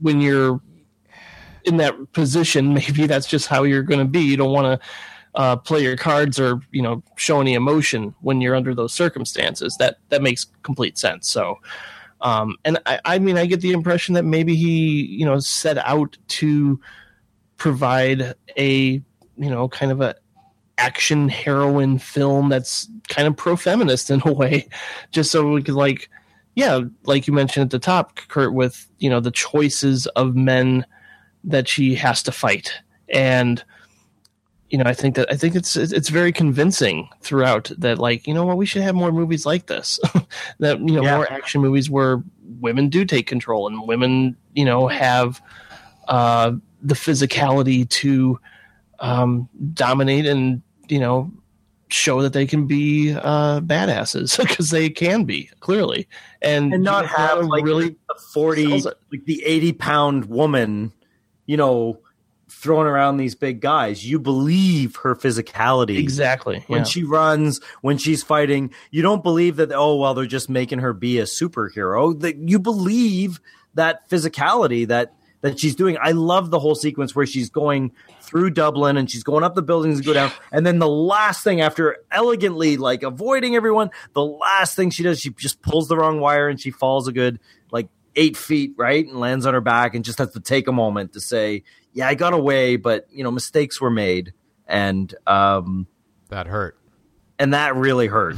like she has to sit there and just recover from it. It- it- that's more movies need to put those scenes in yeah to to bring humanity back to the action or adventure uh, movie. I actually feel it's interesting because Soderbergh's worked with Matt Damon so much, and he he was in some way involved, I, I, maybe as a producer or whatever, for one of the Bourne films. But I feel that this is in a way very much like the way Matt Damon is portrayed, particularly in the first Bourne film, the the Doug Liman one, um, where Hmm. You know he's very like the way he looks at maps and he's very critical. And when you're watching the first Bourne movie, you feel that almost everything that he does is just by virtue of him sizing up a situation very carefully and not panicking and just getting through the situation effectively and all the training now in that he's like unconsciously trained but in this she you, you know she's got all the marine credentials and whatnot but it still has that same wow this feels like really genuine kind of vibe and i guess it's also the Bourne identity is also structured with the on the ground improvising versus all the bureaucratic stuff you know all the cia uh, contracts and arrangements and and and, and whatnot um uh, also the structure of Haywire. It's a it's a movie told in flashback for the first slightly more than half, and then it's a movie told in real time after she crashes the deer in the in the in the thing for a while, and then when she meets up with Ewan McGregor, it becomes a movie told in flashback from his point of view. Um, until it wraps like the way it wraps right around. In fact, the movie begins with her saying shit as she Yep. wanders into the diner, and it ends with Ewan McGregor going shit. No, and, and Antonio Banderas. Sorry, Antonio Banderas going shit. It's this perfect. I, I I love that Soderbergh likes these ideas, and he's willing to put them in there, whether for, just for his own personal sense of symmetry and filmmaking. And they don't really mean anything, but they're they're nice to see. Um, and and that's I guess in a nutshell, um, what I love about Soderbergh. First and foremost, I, I guess in the same way Scorsese is a, a film fan, uh, Soderbergh is a huge fan of watching movies. Clearly.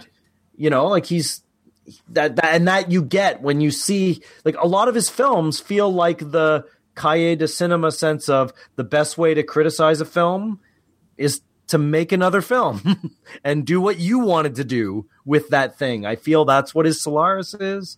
I feel that's what his Traffic is. I feel that's what his Contagion is. Uh, um, there's so many of his films that feel very um, uh, reaction. I also feel, and the last thing I think I have to say on all this, and I this time I mean it, um, is I feel Apple, the corporation Apple, owes money to Soderbergh because that skinny typeset that is the the the modern Apple operating system when they did their big update with the iPhone 6 or whatever and they massively updated iOS. That skinny font it that's Contagion that's Solaris that's Haywire that's all of all of his kind of post films post Solaris films use that elegant skinny font that Apple has adopted as its primary font in uh, um, on all of its portable devices.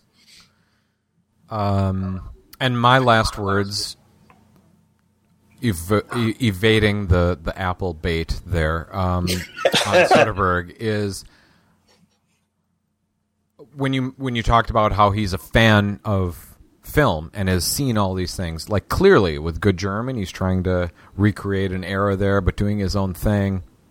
Um, I like that fail or succeed, however you want to look at it. I also like the fact that he kind of has these new ideas like how can I do this, but I want to do it in a completely new way that nobody else has ever done before. Schizopolis. The Knick. Is, the Knick is a great uh, It's every medical is drama great. on TV, but no one's ever done Nobody's done this version of it. medical drama with all this kind of really visceral stuff. And I think it's crazy that we did an entire separate episode of Soderbergh and just skipped over like Che and the girlfriend experience. Yeah, Of course, I know, I know. And maybe that'll be a part three at some point because there's a lot of Lots of stuff it. in there. If he comes out of retirement, for sure. I don't think he will, though. But Soderbergh is absolutely my favorite living director. Um, and yeah, and, and that's what Kurt said. I like that's what I like about him is he's clearly a fan of film and sometimes is trying to emulate that stuff and wear it on his sleeve and say, "Yeah, this is all the stuff I watched throughout my life and I'm uh, uh, uh, like r- rolling along with that stuff." but I'm also trying to do something else that nobody's ever done before or thought about before or this is my idea. The whole idea of going back to Ocean's 12 of a- adding Julia Roberts as a character playing Julia Roberts it, a lot of people don't like that, but I, I think it's kind of a nice calculated risk that somebody else hasn't thought of before. And it's a movie I hate, but on the other hand, that's a that's a moment where it's like I'm gonna just try something that I haven't seen in another movie before. Um, that I kind of like and a- admire, and I hope he keeps doing stuff like that. the, the more and more I rewatch his movies, the more and more I go, yeah, this he is, you know, he is up there with the great Tarantino, Coen Brothers. I don't know. I just I put Soderbergh high up there. Um, after Let me ask you this though, Jim: Would Hmm. Tarantino or the Coen Brothers work second unit on a Hollywood blockbuster just for kicks? no, Like when Soderbergh decided for one of the Hunger Games movies, I want to be second unit director for this movie. I know he has a relationship with Gary Ross and stuff, but it's just a weird thing. I can't. I guess Tarantino did it a bit with Sin City, but I, I just can't see other directors doing just because it because it would be funny if I did this. yeah, I mean, again, he's he's kind of a renaissance man, and and he, you know he does it all, and he treats his camera to do a whole lot more uh, than just like okay, I'm going to do a fancy camera shot in like a Raimi esque kind of fashion. He does it to highlight a character's uh, thought process or to distance uh, the audience a little bit too. And I think he does that for for um, you know for good reason and something like like I was mentioning with Haywire and just letting us see something from a distance as opposed to up close. And I think he's really inventive uh, with his cinematography, and it's God, it's always so beautiful to look at. I think my favorite moment in his entire filmography is still the Gary and Celeste seduction scene in Out of Sight. Uh, and and just just a like, nod to Don't Look Now, right? So, oh, well, yeah, like, I mean, it's it's it's a modern take on a very very famous piece of film history. And Absolutely. just just a, a, a straight up nod to again his love of film. I've seen all Right. of these movies, and I'm going to say I love this movie in this moment. yeah. And you know, natural lighting, the sound design, the scores, his rhythmic editing style, even his crazy, absurd sense of humor in Schizopolis just works for me 100%. And he's never boring. Even his failed experiments, like Ocean's 12, in my opinion, have their moments. So, yeah, he's he's. I'm so glad we got to do a part two on this guy, and maybe in the future, four years from now, who knows? We, we might have to do a part three. Since I've yet to see Che, and I, I plan on it. I just haven't gotten to it yet since it's quite long. But I, I will. I, I obviously I will watch it soon. I think this guy has a filmography that's so long and so deep that every like like like the Akira Kurosawa or um uh I don't know Sidney Lumet or you know what I mean where you're like there's always everyone always has one or two that they just haven't gotten around to and they're little gems that you could say oh I've been saving that one that's the Right. last one I haven't seen like did did you know that he wrote I'm sure just for kicks, he wrote the remake to Nine Queens. Now, I never saw that movie, but Soderbergh wrote the screenplay for Criminal, which is uh, like the Argentinian uh, like con man film, which is amazing, good. amazing movie. I don't know if the remake's any good, but the fact that he's like he doesn't direct it, he's not doing anything. He just wrote the screenplay for the remake, just probably for the exercise of doing so. Does he sleep? I mean, God, he just does. the dude can multitask. He's a very good multitasker. Well, we're going to end this episode with now a top five. Can you guys do that? I know how hard it is. I'm. I started this with the Cronenberg episode. With part with part two episodes, I'm like, we got to expand it because their filmographies are so large and it's hard to contain it to three. I'm going to go with a top five here. That's hilarious that you say that because while you were talking, I was just moving around my Letterboxd top five Soderbergh list. So yes, I am ready. You want me to order first, Kurt, and then you can think about it. Uh, you do me last. I'll, I'll I'll come up with a five. I know what the three are, but I'll I'll, I'll fix it up. So you just go all at once. All right. Um, just double checking here. Um, all right. So my top five are number five, Sex Lies and Videotape. Number four would be Solaris. Number three would be The Informant. Number two would be Out of Sight, and number one is Ocean's Eleven. Ooh, I by the way, I don't know if I mentioned I did rewatch Ocean's Eleven like yesterday, um, just because it happened. That movie is so by far like a five out of five. I got it. That movie's so great. It's so funny and so perfect in every way. Yeah, I'm going to watch it before bed tonight. it's such an easy watch too. Like, Yeah. boom, put it on and have a good time. Number five for me is Contagion. Number four is The Informant. Number three is Solaris. Number two is Sex, Lies, and Videotape. Since I've rewatched it in the past couple of years, It's and great. I love it more and more. Number one, Out of Sight. Nice. So we have the same five movies, just in different order. Yeah, well, I don't. Oh, have except Ocean's I don't have Contagion, but yeah. Yep, yep. Yeah, Yeah, I oh uh, I don't know how to do this. Uh, let's let's say um, uh, Ocean Twelve is number five. Uh, Contagion is number four. Solaris is number three. The Limey is number two, and Out of Sight is is number one. Which is what makes the Cinecast so dynamic, right there. yeah, no kidding. The I'll tell you this though, when Out of Sight played in the theater, I really didn't. I I'd seen Sex Lies and Videotape, but I really didn't know Soderbergh. Right, like when it came out in the late '90s, um, I hadn't seen anything else he's done, and I'm still pretty weak in the in the earlier. Like I, I haven't seen The Underneath or King of the Hill or Kafka. Um, I've seen Kafka's parts of great. Kafka, but not not in, its- in its entirety. Um, King of the Hill is And great. Yes. I remember the trailer for Out of Sight going, that looks like such a stretch. Like it looks so strained that I didn't even see it in the theater.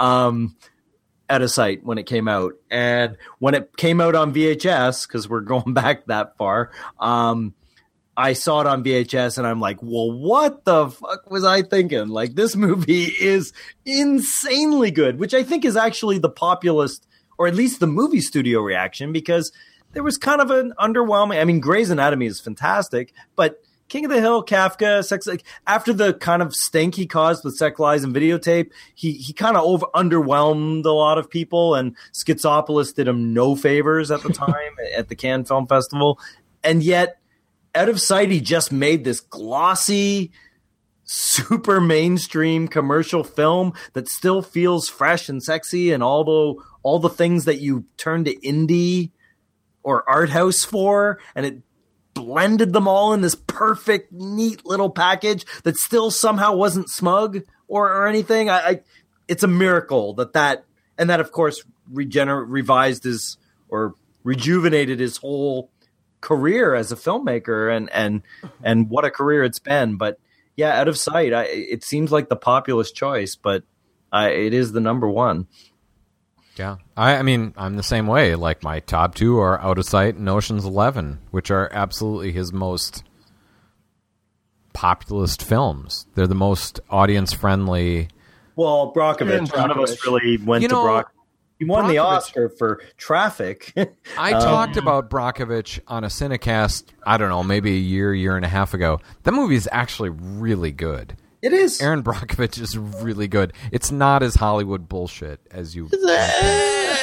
I need to watch it again. Okay. It's fine. that shot alone when she goes out and gets into her car that's such an elegant shot like that's just a it looks like one take and, And it's, it's- so perfect It might be Julia Roberts' best role. I think Uh, it is. It's it's good. It's really good. Well, All right, guys, Jim. this was awesome. yeah. I I really love talking Soderbergh again. It's like, you know, every now- and Kurt, thank God you got to be on for like an optimistic director because you were. I mean, no, Hal Hartley's a comedy director. I'm super pleased with all of my appearances on your show. You Well, gave of course, but you, you were for Von Trier and which was Haneke. delightful. Um, Jesus, of Michael. Winterbottom, who is the British Soderbergh. Um, you know, so You had, to, you had to be on for a joyful director too.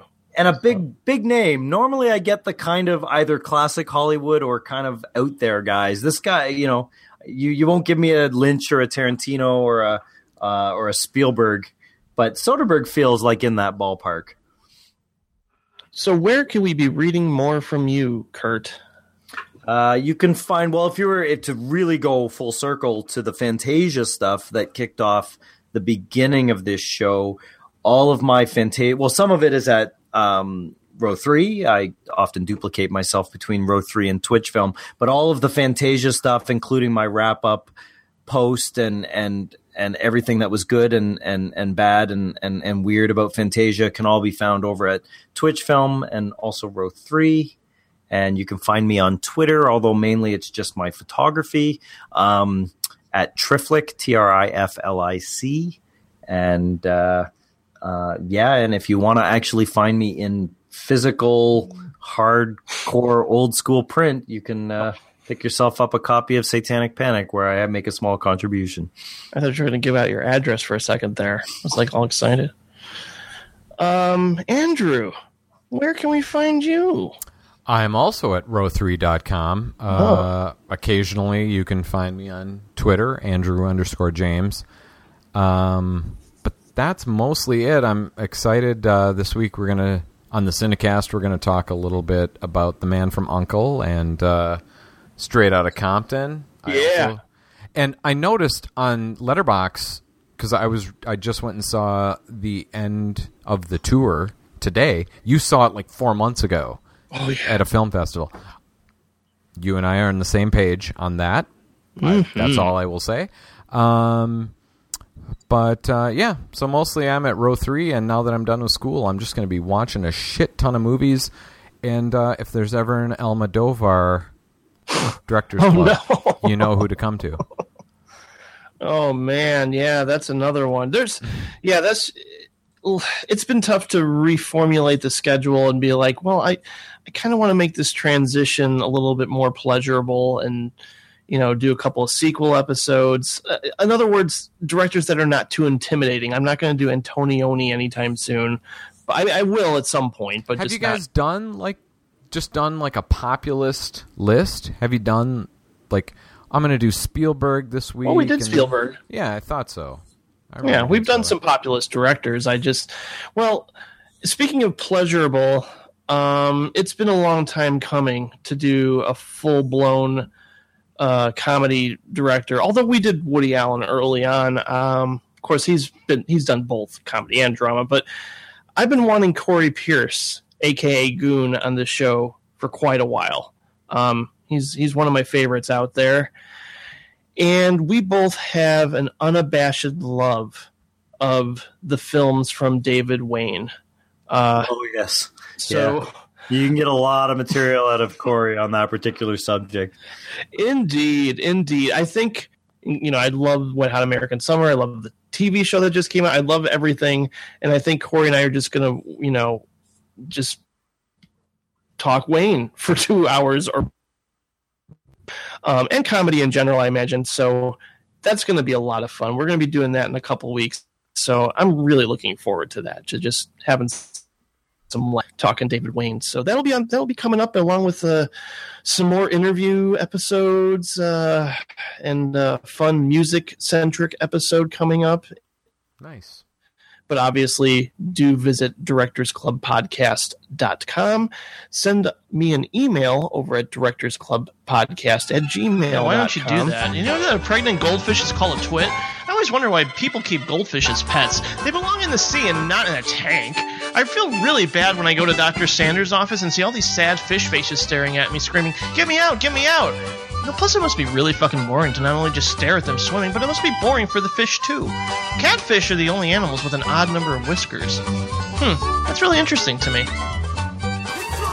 I like cats. That was weird. Anyway, um, we had some technical difficulties there at the end, so I just want to thank once again to Kurt Halfyard and Andrew James for being on the Steven Soderbergh episode, and thank you so much for listening. Uh, you can find me over at uh, Instant Jim on Letterboxd as well as Twitter. So thanks, everybody. We'll see you in a couple weeks for that David Wain episode with Corey Pierce. Goodbye. Yeah, It's absolutely. Pretty, it's pretty close to rectal, but Instant. upgrade. sorry. Say it again. Where where can we find you on Letterboxd? You can find me at uh, Letterboxd. Uh, Mm, nope, you're not coming through. Instant Jim. No. No, you're. It's you're breaking in and out. It's really bad. Why? Oh crap! Yeah. Try one more time. Where can we find you on Letterboxd? You can find me on Letterboxd as in. Clearly, there's some Not contract working, man. with Letterboxd that if you mention that, it just stops. This is He's still trying to talk too. you know what? We'll just every hey wherever you are Oh. on the social media, we'll link to it in the show notes, and people should check that out because we're for whatever reason you're cutting in and out. that's sad.